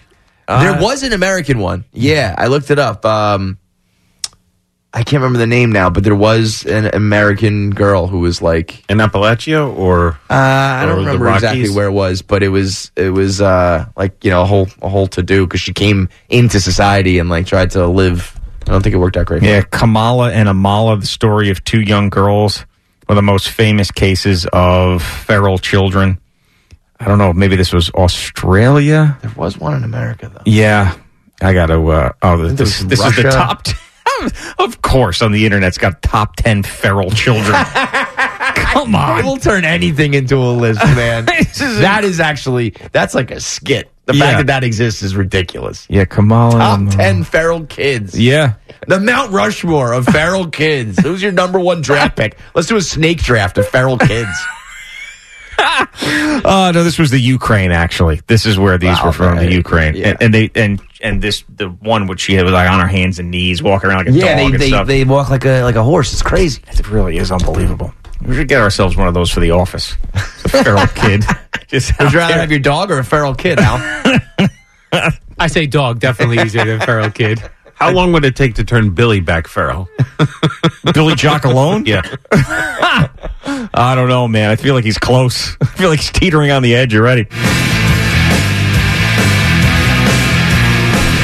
Boomer and Geo coming live. Bill Ford Tough Studio on the Fan and CBS Sports Network. Kevin Clancy, KFC from Barstool, hanging out another hour with us. And you turned me on to this story that I did not see, which is truly amazing. So Scottie Pippen, Luke Longley, and Horace Grant are going the on, big three. Yeah, are going on tour. They're starting in Australia to do a live show called No Bull to dispute the stuff that was going on in The Last Dance, which obviously Love was it. the documentary about Love Michael Jordan and the 90s Bulls and on all that stuff that happened during COVID and everybody was watching it. I mean, what in this is a level of pettiness that I'm not Uh, sure can I ever mean, be reached. To go on tour, especially like we're going to go to Australia to start. I guess that's where Luke Longley's from, right? So Yeah. Mm-hmm. maybe maybe uh, he's the driving force behind this. But I mean, there's no doubt in my mind that there is a wildly different side to the story. You Yeah. know, and probably ten other sides to the story. Uh, so I'm here for it. I want to hear all the stories, man. It's it's going to be. I mean will will somebody will these guys like have have the balls to like are you gonna really tell some bad stories Yeah. about mj like are you gonna that's a that's a road you know are, are you really will- willing to cross that bridge where like there's And no there's some going stuff back? there with with gambling. Sure. and there's, there's rumors about father and all that other stuff. That's right like, like, yeah, you I- want you to know, touch that? if there's any truth to any of it or just you know if mj lived in uh, played in a different era where you have all this access and all these different standards i think you know his perception would be very very different Yeah, it might have been And- John Morant. You know, right, who knows? right, right. And and so if these guys are, and you know, they probably you sit back for the next past thirty years, just being like, hey, whatever, we we won some rings, we had a good run, but now all of a sudden, if you're gonna make this documentary and have this, you know, whole, uh, you're gonna paint us in this light. I mean, they have every right to say their side of the story too. Now, I- I've- plus we're in the NBA, and everybody in the NBA is going to have a podcast at some point. So Yes. And now this is four years ago now. A lot has happened. But I don't remember watching that Last Dance documentary and, and coming out of it going, wow, those guys were just total scum, his teammates. Now, the Scottie Pippen Scotty not, got Scotty was not, not, playing hard because of the contract thing and He- whatever. Scotty did not come out of that looking good. Yeah, but it, I don't know. I mean, Luke Longley and Horace Grant. Yeah, It's like, okay, I don't know. like, Oh, What do you guys? But you know, if it's like, yeah, I- anybody, you see it here, right? There's all sorts of inter-office, you know, gossip and drama and stuff in, in any organization. And so, like, maybe if you weren't a part of it, but you were like, wait a minute, that's not how that happened. And, sure. You know, you want to stick up for your buddy or whatever it may be. I think Scotty has the right to. By the way, the the whole Larsa Pippen, Marcus Jordan Oh, yeah, I thing is know. like that feels like an episode of Black Mirror where it's like, you're telling me Michael Jordan, and I guess that just broke up, but it's like Michael Jordan's son ended up with Scottie Pippen's ex. Like, what? what? I So, know. you know, it's, uh, Hollywood would turn that script down. Well, I mean that that's just pure rebellion on those two parts. I, I don't Gotta know if they actually liked each other or not. I guess they dated for a while, a while, but that's rebellion. That's that's screw you, dad, and and she's screw you, Scotty. That's hey, what that the Pippen Jordan combo worked once before, so let's let's run it back.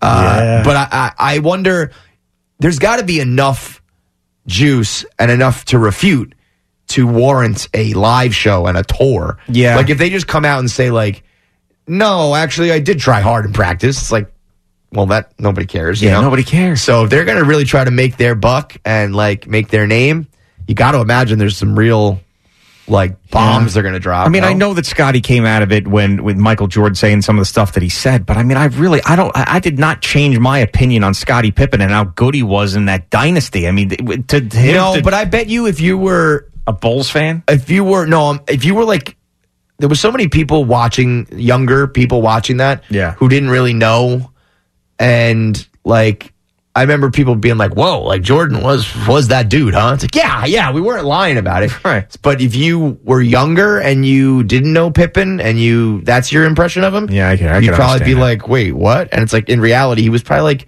the second best player in the league, and like Yeah. you know, he had his that moment where he sat, you know sat himself down and all that. But for the most part, great, you know. Yeah. So I, I don't. It's just he's forever going to be in MJ's shadow, though. It's just it's like that, that feels like a fight you can't win. Yeah. Unless you've got like the goods, and if you're going to drop some sort of bomb on him, that even if you did have it, I don't think MJ. I, I think MJ's got guys that'll like make you disappear. Yeah, before but you some of know, those I don't stories want get out, that, you know? man. I like. I mean, I know they don't like Yeah. each other anymore, but geez, I don't want to see that. Like these guys fighting in that way, and if Scottie Pippen's tarnishing Michael I Jordan, know. To me, it's like I, I picture Scotty like carrying him off in the flu game, and Yeah. everybody you know dapping it up, and That's the being memories awesome. I want. But it, but it also makes sense. It's like you know those guys were coworkers. You know they're not they're not family. They're not best buds. Like Rodman, like you know these guys were crazy. Yeah, I mean, it's interesting how Barstool has taken that office drama thing to a a level that no one else has achieved, and that's got to be. So w- when we do stuff like that here, it's very rarely serious. Like it, it might be a tinge of truth, but it's very rarely serious. Like like with with Spike Eskin, he's leaving. I call him lame duckskin. I say stuff like he's he's. This is Mike Eskin, this skinny vegan hipster. yeah, right. That.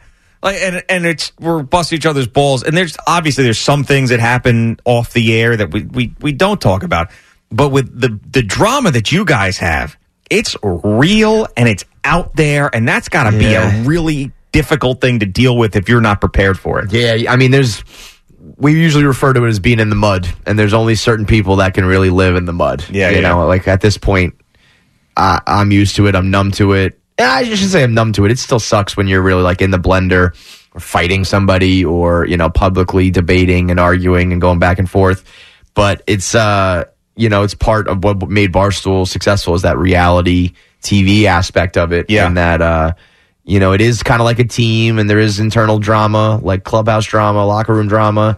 And the way we usually handle that is like, let's do it out there and, and on the air, you know? I would say here, though, you know, there was, as a fan looking in, there was always like, oh, these guys don't get along, and these guys Oh, have yeah, their yeah, problems. yeah. Well, So, like, obviously, right. The- you know, the- the, the- big dogs had their issues, and anytime those. Anytime those shots were even semi-public, it was like, ooh, like gotta tune in, well, gotta hear what the morning show's gonna say about Mike and what Mike, you know. So any anybody that has success in entertainment and sports and whatever on that level, I think there's gonna be that desire to see behind the curtain, and we just kind of open the curtain willingly, you know? Right. I, I, with, without a doubt, the Mike and Craig, and then when I took over and Mike won it, like he he was so happy. I think to not he wasn't happy that Craig got in trouble. I, I want to make that clear. He was very very good during that time, but he was probably happy that he didn't have to deal with the slings and arrows anymore. Totally, yeah. So then when I came on and I wasn't attacking him, but I did the impersonation of him. He didn't like that. huh? He didn't like that. So then he then fired back, and then we had this all this thing back and forth. So so it went from Craig and then into to me, and I didn't even I wasn't even trying to do that. I was just doing the Well, stuff that I do. I do you- do the voices. I do. Get out! Stop with the impersonations of me. I mean, enough already. God. Do you think there's some part of it though that's like it's it's like uh you know, it's a little bit like you're on you are on a team almost and like there's competition where it's like whoever took that chair eventually there's Yo. going to be some friction. Sure. Because that's just i- i- in a weird way Bar it's very similar to Barstool in that like we will probably fight each other more than anything. But then when there's like an outside problem, oh yeah, we kind of like close ranks and we're like, all right, let's handle business. You know? Giannotti, I mean, he is short on ability. I'm sorry. That's the greatest one ever. That is the greatest one ever. I love that. great. We had, uh, short S H A W T short, Short. on ability. His son uh, uh, Harrison. Yeah, It's at uh, Barstool, right? Well, yeah, we we uh, so Mike texted us and said, you know, do you have any internships? And we kind of were like, of course, anything. Uh, and I I was under the impression he was a little bit older than he was. Yeah. Uh, he's, he's a young man. Yeah. And uh, He's in high so- school, right? Yeah, I was like, is this even legal? I don't Yeah. even know. Can we technically Uh, call you? an no, intern? it isn't. But he uh, he did a great job for us. He was doing a lot of uh, you know good good work for us over the summer. So we Yeah, I appreciated see. that, and Mike's got involved with a bunch of stuff. He did one of the golf videos with somebody. Yeah, I he forget did who it Marty, was. Marty Mush, Marty out Mush. golf with him. He did uh, uh, Frank Walks. Frank did Walks, one of his yeah. walks. He's he's been good. Mike's Mike's been very good to Barstool over the years, uh, letting us sell the shirts and, Yeah, and yeah. having fun with all that.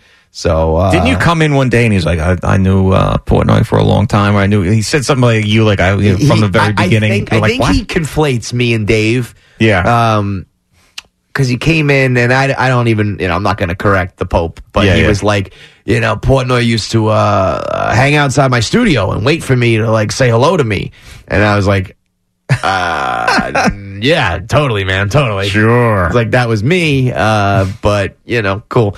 Uh, and he sees Dave at the the racetrack and all that Sure. stuff, but I think he, you know, has his own. He misremembered, if you yeah, will. sure, right, right, absolutely. Those two would probably be fast friends if they spent a lot of Oh, time yeah, together. I, I think the, the in the the short dealings they had with each other have got along great. they just seem talking horses and money, right? and- horses and gambling and Yeah, money and totally. media. I mean, w- without a doubt, those two uh, titans in the industry. Totally. Yeah, there you go. That Look was at back that. back page of the New York Short on Post. ability. Short on ability. Sports radio feud gets ugly and personal.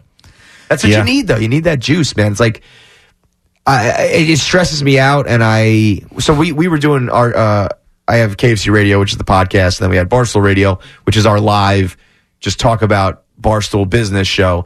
And when it gets dramatic, and you know you're fighting, it's it's a grind. You Yeah. know? and if It's not fun. Yeah. no, but it but the people Yeah, I know. Love it. I know they do. That's why the Portnoy, Kirk Minahan, and uh, Ryan Whitney show is because those guys will just say whatever about whoever. They gotta don't have care. the right standing to be able to talk trash. You know what I mean? Sure. Where if I tell you, you know, you're a bum and you're not doing your job well, that's just like, hey, you're being a jerk to me, dude. Yeah. Like, why are you why are you throwing me under the bus? When the boss says that, it's like totally Oh, different yeah, story. you got- yeah, you gotta take notice. So right. So who was the uh, person who best stood up to Dave over the years in your mind in like a public thing? And are they still alive? I mean, I've probably done like the most. Like I used to host Barstool Radio with him, and we would go at it. I mean, it's incredible how much we disagree, and we're like you know polar opposites. It's like he's Boston, I'm New York. His teams win, my teams lose. You know, he Yeah. always wins gambling, I'm the mush. Like everything is the opposite, and I'm on the short end of it. Right. Uh, I used to probably go at him like the most, but I would say. Uh, you know, uh, he's just you know he's just on a whole other level. But guys like Ryan Whitney and and, and uh, Kirk, uh, some of the you know the busting with the boys guys, the guys who have you know pro athlete status. I'll tell you, Alex Cooper and Call Her Daddy was the one who really, she really got the best of him. yeah, it seems She- like she- it, right? So did she live to tell the tale? Yeah, like sixty million dollars later, she's uh she's doing all right. Yeah. I- Does he like when people challenge him? Because I'll give you an example here with Mike. There was one time that he he was I was on the air and I disagreed with one of his takes, but I didn't say it was Mike's take. I didn't even know it was Mike's take. And he came in and he just roasted me and he's fighting with me about whatever. And I just sort of was like, I was in shock because I, I had hosted like one show or two shows in my life, and I was just like in shock. I was like, uh, Mike, I didn't, I wasn't trying to take a shot at you. I just disagreed with what your opinion was. Right. And then he walked away, and then like ten minutes later, he goes, "Next time you fight with me." And I was like, Okay. "Okay, or all I right, like that. Like, Yeah. So, um, so is Dave that way? Dave's not like that, but he is very. Uh, you can say whatever you want. It's like the only company in the world where, like, you know, he's the boss. But if you want to write a blog, go on the air, say this about him, say that about him, call him names, he's like, it's fair game. But he's gonna shoot right back. yeah, and at the end of the day, he does write your checks. So like, it's you know, I'm always like, like I'll take it right to the line, and then I'm like, but maybe I should fall back because you Right, know because I I'm don't want not to I gonna- don't I'm want not to shoot gonna be myself in able the to foot win. here. I'm not gonna Oh be yeah, able to you- and win this that's the other thing. You can't beat him. I mean, he's got to deal with the devil. I just put out a video on our YouTube channel on and on Rumble. Like, I, it's a 15 minute video compiling all of the of the just good fortune and good luck that's gone his way during his run, and it's he's got to deal with the devil. You cannot beat him. Yeah, and I, the, the one more thing about that Mike interaction, I remember what he goes, "Next time you fight with me." So after he like undressed me in front of everybody in the newsroom and just roasted me, Chernoff is watching this whole thing, you know. And then he Mike walks away, and then Mike goes somewhere else, and Chernoff goes, "He shouldn't have done that to you." And I was like, Ah. you could have said something. Yeah, you were speak standing up. right there. No, but I do think there's something. Uh, we say this too with Dave. It's like when you're on his radar, there's at least a little bit of like honor in Oh, that. yeah, Like, yeah, yeah. If he's not even willing, he's you know, uh, he doesn't even bother to talk about you. That's worse than Right. you know being worthy of the dress down, right? Yeah. I always used to say, too, that if Mike liked you on the air, that was not a good thing because he perceived you as not a threat. Right, right. There's I a like little- that guy. Yeah, You know, yeah, he's, yeah, he's yeah, doing yeah. it right. Totally. I- I believe the truth to that, man. Yeah, I, Totally. always, I always felt that way.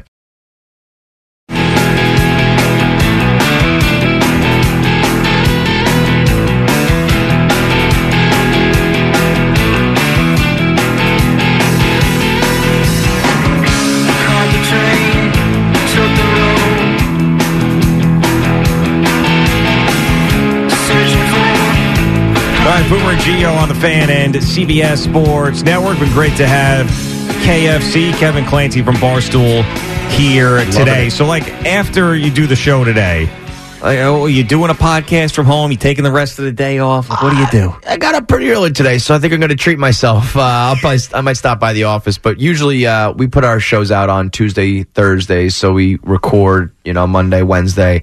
So I got a lot of the work uh, done early. We've been going like nonstop. We were in Vegas. We were. Uh, we went down to the Daytona 500. We're going to go out Oh, to yeah. Chicago uh, next week. We're doing the Barstool Combine. So we've been going like nonstop. So uh, I might take the day. And, So Daytona used you guys to get some uh, love, the, huh? the mush once again like brought the rain. The race got postponed until late on Monday. We had to leave, so I basically you know barely got to experience it. But my first taste of anything NASCAR, it was wild, man. Yeah. those guys are like they're just all the all the top racers are just like at the bar, at the party. You can walk right up to them. The access is unparalleled. It's pretty crazy. Yeah, I, yeah, I feel that way about like country music too. Like the country music artists are so different than the other artists. Absolutely, man. They're just like hanging around. It's, it's regular so people. foreign to us here. Yeah. like, but when you get immersed in it and you realize how much people love it, and it's uh, it's a whole different world. All right, CeeLo, what do you got over there this hour? I huh? Uh-huh. don't know. We'll see what we can come up with. Brought to you by the Farmer's Dog, fresh human grade dog food delivered right to your door. Kind of reset with the uh, Met news from the top this morning. You got Kodai Senga, of course, atop the rotation, at least uh, in pencil to begin the season, but he's got some early trouble here. Yeah, after the after his size session yesterday, he came in and you know experienced some arm fatigue. Uh, so he stayed inside, and we're taking a look at him. That's manager Carlos Mendoza yesterday in Port St. Lucie. Not sure yet where they're going to go from your here. least favorite? We gotta get with the Oh, trainers. oh, go ahead. Go ahead. Go ahead. Uh, What's your least favorite Met of all time? Oh, Long list. Oh, man. Um, that's a that's a good question. So I'll, I'll give you uh, someone who was it's recency bias, but he's going to be up there. But right now is my number one is Max Scherzer. I can't stand that guy. I hated his guts when he gonna was be a here. good choice, man. You know, I, I irrationally disliked Roger Cedeno. Why? Yeah, that Well, is 'cause he- No, when he when he was originally here first, he was great, but then he they re-signed him and he got a contract, and I felt like he was loafing. He wasn't trying to Yeah. steal bases, and many. I just felt like he took the money and and became a lazy You player. know, drove me crazy was Daniel Murphy, man. Yeah, he drove me nuts. And that that error, n- n- I wouldn't say most hated. I, I, am not putting him on that list, but I'm just thinking through the years of the guys who like drove me crazy. I mean, the, it's just the uh, Guillermo Moda was a great Oh, one. Aaron God. Heilman, Yeah. pretty, pretty, pretty much the Yeah, bullpen when I the really started going bullpen's- through it. The yeah. bullpen are the Really, real uh, Roberto Alomar. Roberto Alomar, Kaz but he Matsui. was now Kaz. Kaz was just like not good. All Roberto right. Alomar is like what what what was that? Yeah. Yeah, I mean But- you can go but on Really, and the on bullpen. I with mean, the bullpen. The bullpen guys. is the one. yeah, yeah. Braden Looper. That's the answer. Braden Looper. is the Braden answer. Looper. Blowing that, that opening day in 05 with that Pedro start. You know what's funny? Uh, I'll, I'll never forget the guy. and that that was 05 was his first year. Is that what it was, or was it 04? I'm not sure if it was his first year, but I want to say it was oh uh, no wait hold on it was 2003. Those guys came in. I'm almost positive of this. Don't don't say it yet, CeeLo. Okay. But the cover of the 2003 Mets yearbook that came out at the beginning of the season had three guys on it. So all right, was it 03 his first year? Looper. Yeah. Oh four. Or four. Okay, so it's the 2004 Mets yearbook. Three guys were on the that cover. Two of them were just mentioned in the last two minutes, and the third one I'd be curious to see if you guys could come up with. No, odds no shot. I'm coming up with it. All right, so it was Braden Looper, okay, Kaz Matsui, 2004. and who? They brought in another guy who was a quote unquote big acquisition for was them that that like offseason. Mm. the Jeremy Burnitz and Mo Vaughn? No, years? that was That was 2002. Uh, then Kevin Kevin Kevin Apier too. That was 02. And then they they went through it, and then then they went like cheaper, and it was position player, outfield, So with Kaz, Kaz Matsui, Eddie Braden Looper, 2004 Trade or signing? outfielder. Uh, I believe it was a free agent signing. 2004 outfielder, center field. Center field. Wow. Mike Cameron? Yeah! there you Oh, go. Bang! See, I liked the Mike Yankee Cameron. Fan. I liked Mike Cameron, Yeah, a lot man. of- I- I liked yeah, him, see, too. I wouldn't have thought of him as a hated, a hated Met. No, you wa- no, and that no, was too yeah, Oh, early. to yeah. Once you said center, I was gonna. I was thinking. Okay, I know. I'm you, sorry. You, You, weren't. you put those things together. All right. I wasn't Remember- saying he's a hated man. I just said those three guys I remember. Gotcha. Like That- Mike Cameron, I'll Kaz never forget Matsui, and that. Braden Looper. That diving catch crash was. Oh my god, scary! That Just was one of horrible. the craziest things I've ever watched. Now, another name that I feel like people don't necessarily hate because he didn't seem like a bad guy, but the Jason Bay contract Oh, was also a disaster Oh, Yeah. as well. It- it's not necessarily that you hate the the, the person. Yeah, it's more the results that end. Well, there up were some happening. bad guys like Vince Coleman was a bad yeah. guy. But but but as far as like most aggravating Matt, it's always a bullpen guy for me, man, because those are just game in hand. Yeah, K Rod and Armando Armando Mm-hmm. Benitez. I hated Mike Stanton's. The I hated Yank- I hated Tom Glavine after Oh, yeah. after Oh, that's- after that final game of the year when he was like, eh, eh, whatever happens. Who was the dude in the? uh was it was the taxi cab or uh, Duaner Sanchez. Sanchez, yeah. God, that, Speaking of that bullpen cab guys. ride, that cab ride ruined my life as we Yeah. know it. Because honestly, like everything would have fallen into place that year. Yeah, Mm. they wouldn't have had to make the moves at the deadline. I think they, were- I think I read a, a story that they were gonna go for somebody else at that deadline, but then they had to shift gears and get bullpen help because he went down. I, that they would have won the World Series that year if he didn't get in the cab ride. Duaner Sanchez. With the glasses. Unbelievable. He was unreal, man. He was so good. Yeah.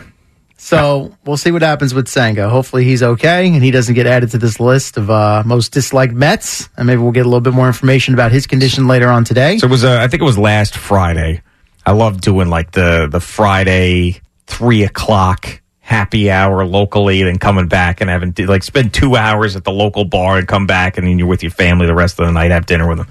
So I got into like this Mets trivia thing, which is something I never. do. You know me really Yeah, well. yeah. I would never do this. This is like an Evan Roberts thing. It would But make you it's vomit The Frank the Tank normally, thing, actually. right? So Yeah. like somehow I'm just doing this Mets trivia and I'm throwing this stuff out there. So I'm talking to my friends about it. This this older Mets fan w- wearing a Mets hat comes up to me and goes, "Try me." so I'm like, "All right, I'll start off easy." Manager of the 1973 Mets that went to the World Series, and he goes, "Oh, rah, rah, rah, rah." I'm like, "Are you kidding me?" It's like Tony calling up saying he knows Right. all the numbers and not knowing them right away. So it's it's Yogi, right? Yogi Berra is the answer. So then he's like, "Oh, well, I'm going to come up with one with for you." He's like, "Who was the first baseman of the Orioles when the when the Mets beat him in the World Series?" I Boog Powell. And he's like, "All right, fine." Walked away. And I was like, "Screw you! Get out of my face!" But Pal, nice. Yeah, yeah. Good pull. but so I have it's still there is the point of this. Like it's still the crazy nutso person. It's still deep down, but it and it only comes out in certain situations where I feel like I need to dunk on somebody when I'm drunk. And you know? it's the older stuff when you were more impressionable. Yeah, that's we- I- If I mean, I guess tried to that's when you ask were- something recent from the last couple of years. You wouldn't have that. No clue. Same Yeah. for same here. No clue. I, I I will watch you know every single game for a season, and then it's just like pfft, out Gone, the window. right. But when when you're young and a sponge, and you're like reading every article, and, you care, Yeah, right. You, have Exactly. feelings and emotion, and you're alive inside. Yeah, Well, it's it's also pre-family stuff too is a big thing. Yeah. There's a factor. yeah. It's a it's a huge difference dude. because Base, baseball's such a commitment, man. I know, it Like really I don't is. know what I'm gonna do this year, knowing that there's like no shot to contend. It, it's hard to I be wouldn't like, say that, brother. Maybe come not. On. No, I mean, I'm who's gonna pitch? Hold on, wait, wait. Maybe t- to contend for a World Series, I don't think there's no shot that they could contend for a wild card spot. I do Yeah, think guess that's a possibility. Anybody can make a wild card Yeah. yeah. so yes, but it's like, I mean, that rotation is going to be. Yeah, they're not going to tough. win a World Series. Not going to win. They're not going to get to an NLCS. There's no way any of that's happening. But they can definitely. It, I think, and so like, I like when there's no expectations. Actually, I'd Helps, rather go into yeah. a season with no expectations. Yes, but if I- they I suck, feel I'm like like, they're all like- right, they suck. You know that that- with that rotation and and I uh, you know you're one injury or one uh, bad Mets thing away from like another 70 Mm-hmm. win season. Arm you know? fatigue. Yay. Uh, all right. The Knicks are back out of the All Star break tonight. Still missing OG Ananobi and Julius Randle. Uh, no specific return to play timeline for either. Randle optimistic, though, that he'll make it back from that dislocated shoulder this season, but he did admit surgery remains a possibility. You know, I have to weigh out everything ultimately and, and decide, you know, from there. But uh, right now, I'm just focused on trying to avoid that, obviously, and get back on the court as soon as I can. You got the Knicks and the Sixers tonight down in Philly. Dante DiVincenzo, good to go. He's off the injury report. Boyan Bogdanovich and Isaiah Hartenstein are both probable, so you should have at least three of those fellas back who were out uh, just before the All Star break arrived when the Knicks had lost four in a row, five out of six. Nets and Raptors in Toronto. Kevin Ollie's debut as the interim head coach. You've got coverage on the fan and the free Odyssey app beginning at 6.50. Hockey-wise, good one tonight in Newark. Rangers and Devils as the Blue Shirts go for a ninth straight win. Also, the Islanders are in St. Louis to face the Blues. This popped up on my timeline, probably better for Boomer, but I'll play it anyway. It's short, it's quick. It seems relatively recent. Um, this was a TikTok guy out on the street in New York City somewhere with former Mayor Bill de Blasio. you saw this? I, yeah, I All thought right. I thought I saw this a, a few months ago. It's still good. It's great. Play it. Oh, it is a few months ago? Yeah, just like the Nick Saban interview. Was. Yeah, well, we can get to that in a second. Thank you, Gio. You've been sitting on that. I know. You're waiting to, you're waiting to jab me.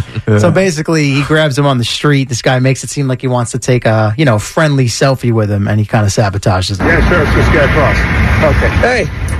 Hey. How's it going, man? Thanks for f- the city. Have a nice day. Yeah. I'm not even sure he realized because he had like he had uh, earphones, and he's like, "Oh yeah, have a nice day." Uh, The would guy's you cursing him out. say I think maybe the most universally hated man ever in New York? He's way Um, up there.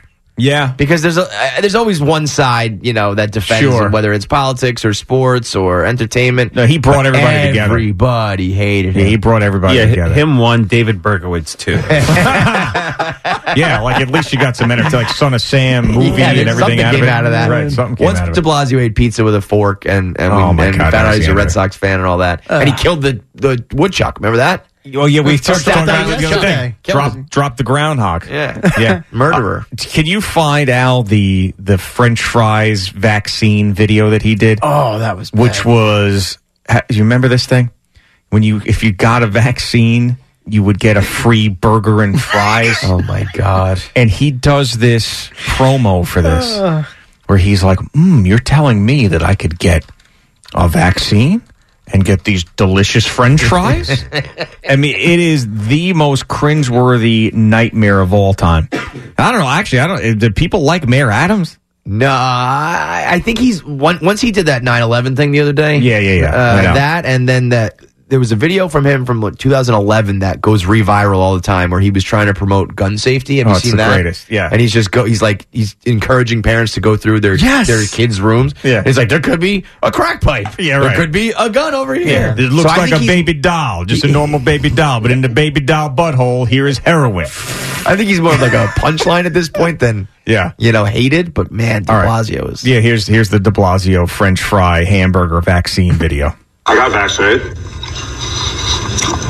You're saying I could get this? You delicious fries? Wait a minute. But there's also a, a burger element to this? burger element to this. Let me let me check with Bill Neathart. Is it I got That's amazing. Oh my god. A burger element to this. There's also a mid burger. chew. Yeah, I mean, That's these great. delicious French fries. Right? Oh. I mean, wh- just think about that for a second. Again, the PR man. It's like who out there is saying these are good ideas? Like, not to get into a vaccine debate, but they they tried to lure people to get vaccinated with a cheeseburger and, French fries.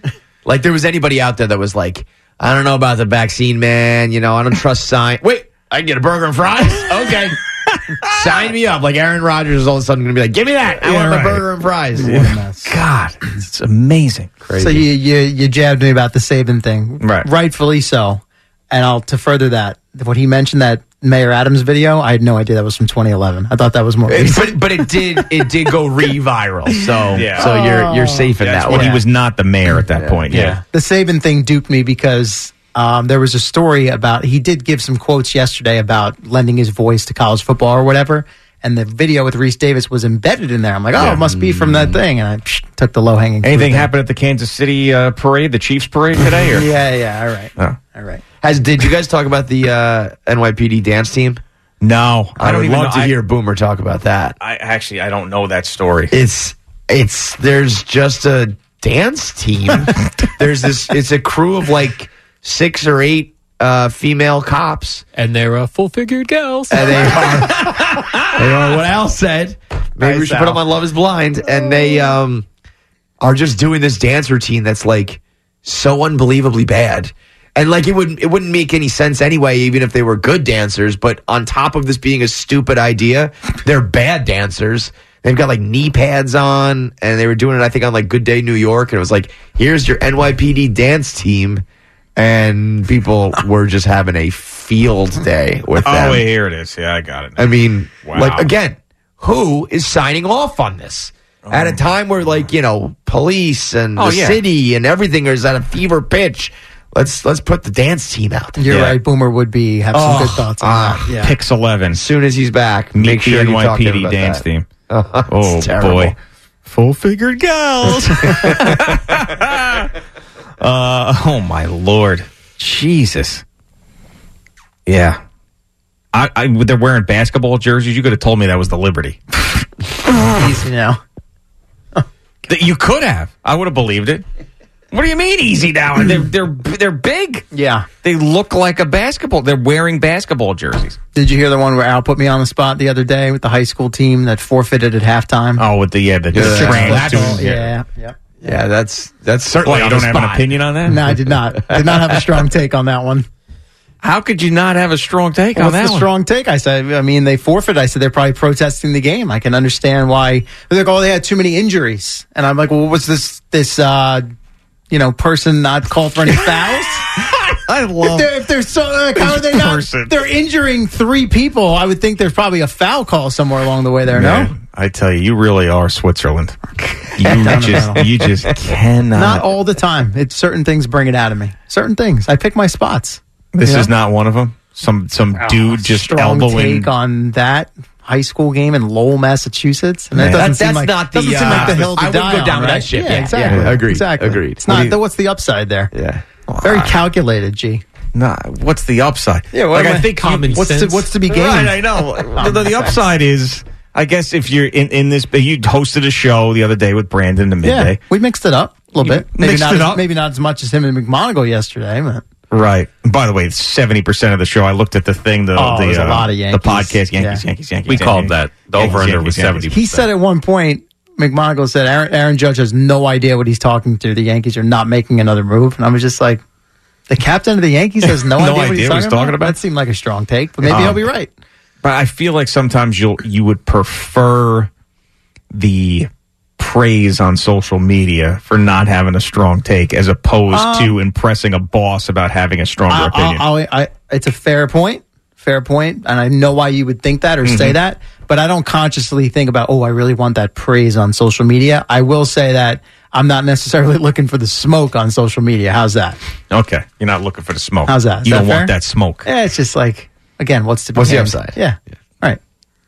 Gio the wait, dancer, but our you're the full-time guy job. who's you're an upside guy. Brother, you say a lot of no, stuff. yeah, listen, I, I, I, I can't help myself, but I understand other people who are like, I don't want to argue about about this all day long. He's also in a much more established position than I am. so- I, I, I, I will say, though, I know, I, to get, to get there, I understand. yeah, I But did. for- I did get there by like I always let it rip. I always let it fly. But it was a different time. Mm. Like I, it's not as easy to do that anymore. Like you said, you can't disagree without people like hating you personally anymore. Yeah, even about sports. That's the thing. Like, And- about a and- sports team. And you got you know people like call sponsors and try to cancel you. And I think it, you Al know. said this the other day, and I, it made me think about it on the warm up show. I think we are getting in a better place with that Totally. than we were about a year and a, a year slowly ago. but surely. I think Yeah. Shane doing SNL was a good sign. I saw Bob Costas com- commenting on men participating in women's sports, and I was like, "Oh, Bob, Co- nice guy, Bob Costas is Yeah, on it. He's diving in We're anybody good. can. Yeah.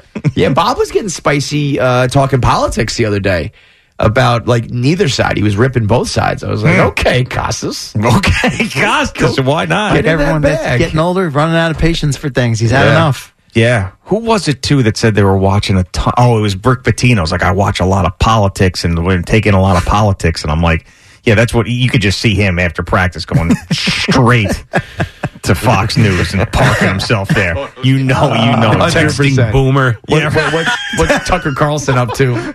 Yeah. Dude, did you see him, Tucker Carlson, in Russia? By the way, oh my god, unbelievable! But his, like that whole grocery store thing, crazy. He's like, he's like, Russians are known for their "Hmm, Hmm. bread. And he's like, mmm. I'm like, what is going Yo, on here? Tucker, man, politics aside, that guy, he knows what he's doing, man. I- well, he knows it- how to move from- the from- needle. oh, without a doubt. He like forget it. it- Take the politics. That man is as like entertainment. what's the deal with that? that voice is just it's incredible. And he's like, if you put ten rubles into the cart. You get the cart back, but you can only get your 10 rubles back if you put the cart where it came from. Like thinking that was some sort of Russian Novel, genius yeah. idea with Yeah. like half the super, supermarkets in America do that. It's crazy. hilarious. Um, but I'd yeah. like to hear Tucker Carlson talk to Miss Peaches. Oh my god, that's what we need. Why do you have so many nipples? What comes out So of is- those? is your things? first name Miss or is it Peaches? like, which voice do you prefer, Uh, Tucker Carlson or Miss Peaches Dave Portnoy? I will take any voice over the Dave Portnoy Miss Peaches voice. Anything, man. All right, CeeLo, moment of the Moment of the day brought to you by Casamigos Tequila. Casamigos Tequila is brought to you by those who drink it. Tony and Utica waited on hold how long? What'd you say? An hour and 45 two- minutes. I Wow, was gonna upwards do of hours. two. Wanted to talk baseball, uh, specifically dead people at the beginning, which was Mm-hmm. interesting, and then forgot something else he wanted to ask or talk to you guys about, and only mentioned. Only when he mentioned he was 82 did he remember. Big Dodgers fan and claimed to know all the Brooklyn Dodgers uniforms from back in the day. Ask me different players. Okay. And and just tell me if I'm right or wrong about their numbers. Could you Love do that? this. All right. Let's do this for the next hour and a half. Uh, Don Zimmer. I think you got me, Rudy. Come on, Tony. Oh for 1. Let's go. Wait, say that again? Say 23. You got it. All right. All right. We're 20 on the board. 23 was right. All right, let's go to this one here. Charlie Neal. Oh boy, now now, jeez. Now, you- now you may have me on him. Forget it. Let's bypass him. Go on. Ron Schlutz. Oh boy, that's a tough one. Now bypass him. Yeah, well, I just made that name up. There's no, there's no such guy named Ron Schlutz. So very good. I'm glad you didn't give a number there. Uh, this is an easy one. Pee Wee Reed. Gabe Athhouse. He's number one. He released one. Very good. What about Gabe Athhouse? I think you're making up. Yeah, yeah, yeah. yeah. That's Yeah, another one I'm making up. Yeah. Dick Hertz. Dick Hertz. Tony, let me ask you, who do you know? How about you tell us the numbers you know? Johnny Padres. Oh boy, and he's the one that won Game Seven, fifty-five. Let me see, Johnny Padres. Oh man, see, I made a liar out of myself. I told you I knew them all. That's all right, Tony. You, 45. You is the did answer. this to yourself, Tony. Well, listen, you, Uh. you you got a few. You got a few. I mean, I don't know Oh, any of them, and you Right, know, he didn't- so Kevin's a Mets you're fan, he didn't even know ahead of me. Piazza's number. You're well ahead of me, Tony. So I'm impressed. Thirty-one. Yeah, yeah. There, there you go. I would hope you know that one. All right, Tony. There's Tony in Utica. Legend. Man, oh man, oh man, was that great? At least he finished on a high note with Piazza. Him him saying Dick Hurts was, Yeah, it was tremendous. Dick Hurts. Who's that guy? Was Tony? Did you say Tony was the same guy who wanted Graceland's number? Yeah, he called us a couple years ago. yeah, helping we could give him the phone number to Graceland because Wow. he he had some questions. That's right. Yeah, I bet he did. Yeah, it's, yeah. Your face is incredible. Yep. He had a bunch of old 45 records he wanted to get to Elvis's people. And, and man, So I ask, call the, call the fan. Yeah. Did you? I don't know if you got this deep with Tony and Utica. I assume he watches the TV simulcast. Correct. Yes. I mean, how else? How the heck else would he's not streaming the Odyssey app? He's like not. that? No, Yeah. th- we love the Odyssey app, but I Right. can't see 82 year old Tony and Utica Figuring that out, yeah. streaming the Odyssey app. Just standing outside with metal and headphones, trying to get the AM. That's what he's doing. Uh, all right, CeeLo, we'll see you tomorrow. Ah. Yes, sir. All right, Boomer and Geo coming to you live, at the Built Ford Tough Studio. All right, Boomer and Geo on the Fan and CBS Sports Network in the six o'clock hour when CeeLo brought up the arm fatigue for Kodai Senga. We both said, How could you be fatigued now? I mean, they protected you last year. You just got to spring training. And I mentioned there's there has to be something more. This is what scares me. Arm fatigue probably means something more because you can't be fatigued. So we find out that in five minutes, Mets general manager David Stearns will be addressing the media with an update on Kodai Senga, which you You never know. want to hear that. You know. You never want to hear addressing the media about anything. He's not going to come on and be like, yeah, his arm's just a little bit tired. We're going to ice it up and you'll see him in a couple of days. God. No, oh no, no. my God. Oh my God. This oh my has to be a season ending thing, right? Surgery or something. If the No, general but- but- manager but- is but didn't it addressing say he- the media didn't about it it, say he's like in the dugout, available in the dugout or something? yeah, available in the But dugout. that, that's a little different than like a we're calling a press conference, right? Well, but it's down in Port St. Lucie. You can come and talk to me.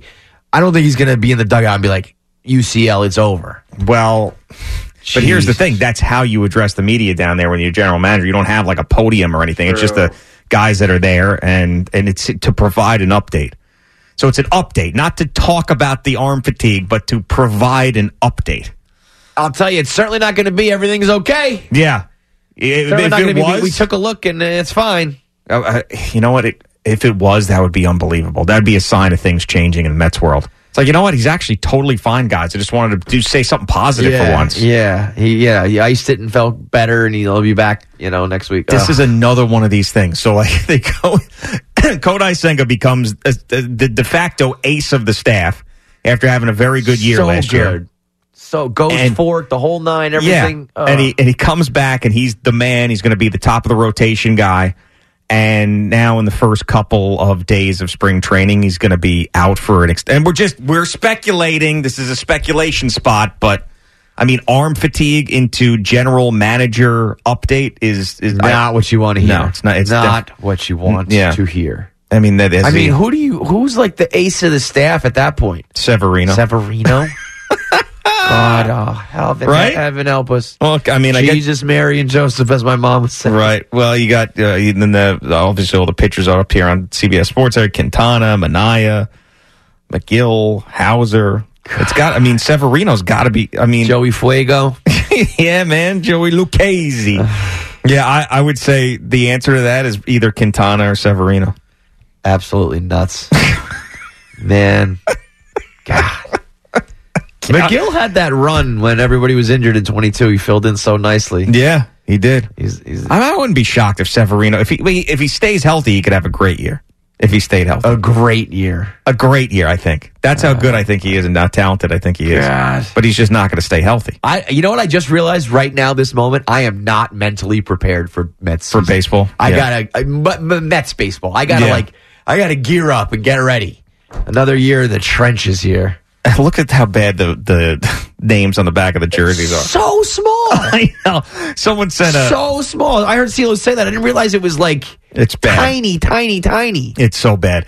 And it's so, this was a great post. This is so true. So someone sent me, you know, with the see through pants that Fanatics has. Yeah. One of these players in his media day needs to cut the end of their jersey off, go free ball, I was and gonna take say. a picture. I think Fanatics will change things real quick. If, uh, Exactly. if that's the case. Uh, Good all right, Lord. so uh, 10 a.m. So BT and Sal with uh, Keith McPherson this morning will take you through that news, whatever it is. David Stearns giving an update on Kodai Senga's arm. This episode is brought to you by Progressive Insurance. Whether you love true crime or comedy, celebrity interviews or news, you call the shots on what's in your podcast queue. And guess what? Now you can call them on your auto insurance too with the Name Your Price tool from Progressive. It works just the way it sounds. You tell Progressive how much you want to pay for car insurance, and they'll show you coverage options that fit your budget. Get your quote today at progressive.com to join the over 28 million drivers who trust Progressive. Progressive Casualty Insurance Company and Affiliates. Price and coverage match limited by state law. You could spend the weekend doing the same old whatever, or you could conquer the weekend in the all-new Hyundai Santa Fe. Visit HyundaiUSA.com for more details. Hyundai, there's joy in every journey. Odyssey celebrates Mother's Day, brought to you by T Mobile. You can count on T Mobile to help you stay connected on America's largest 5G network.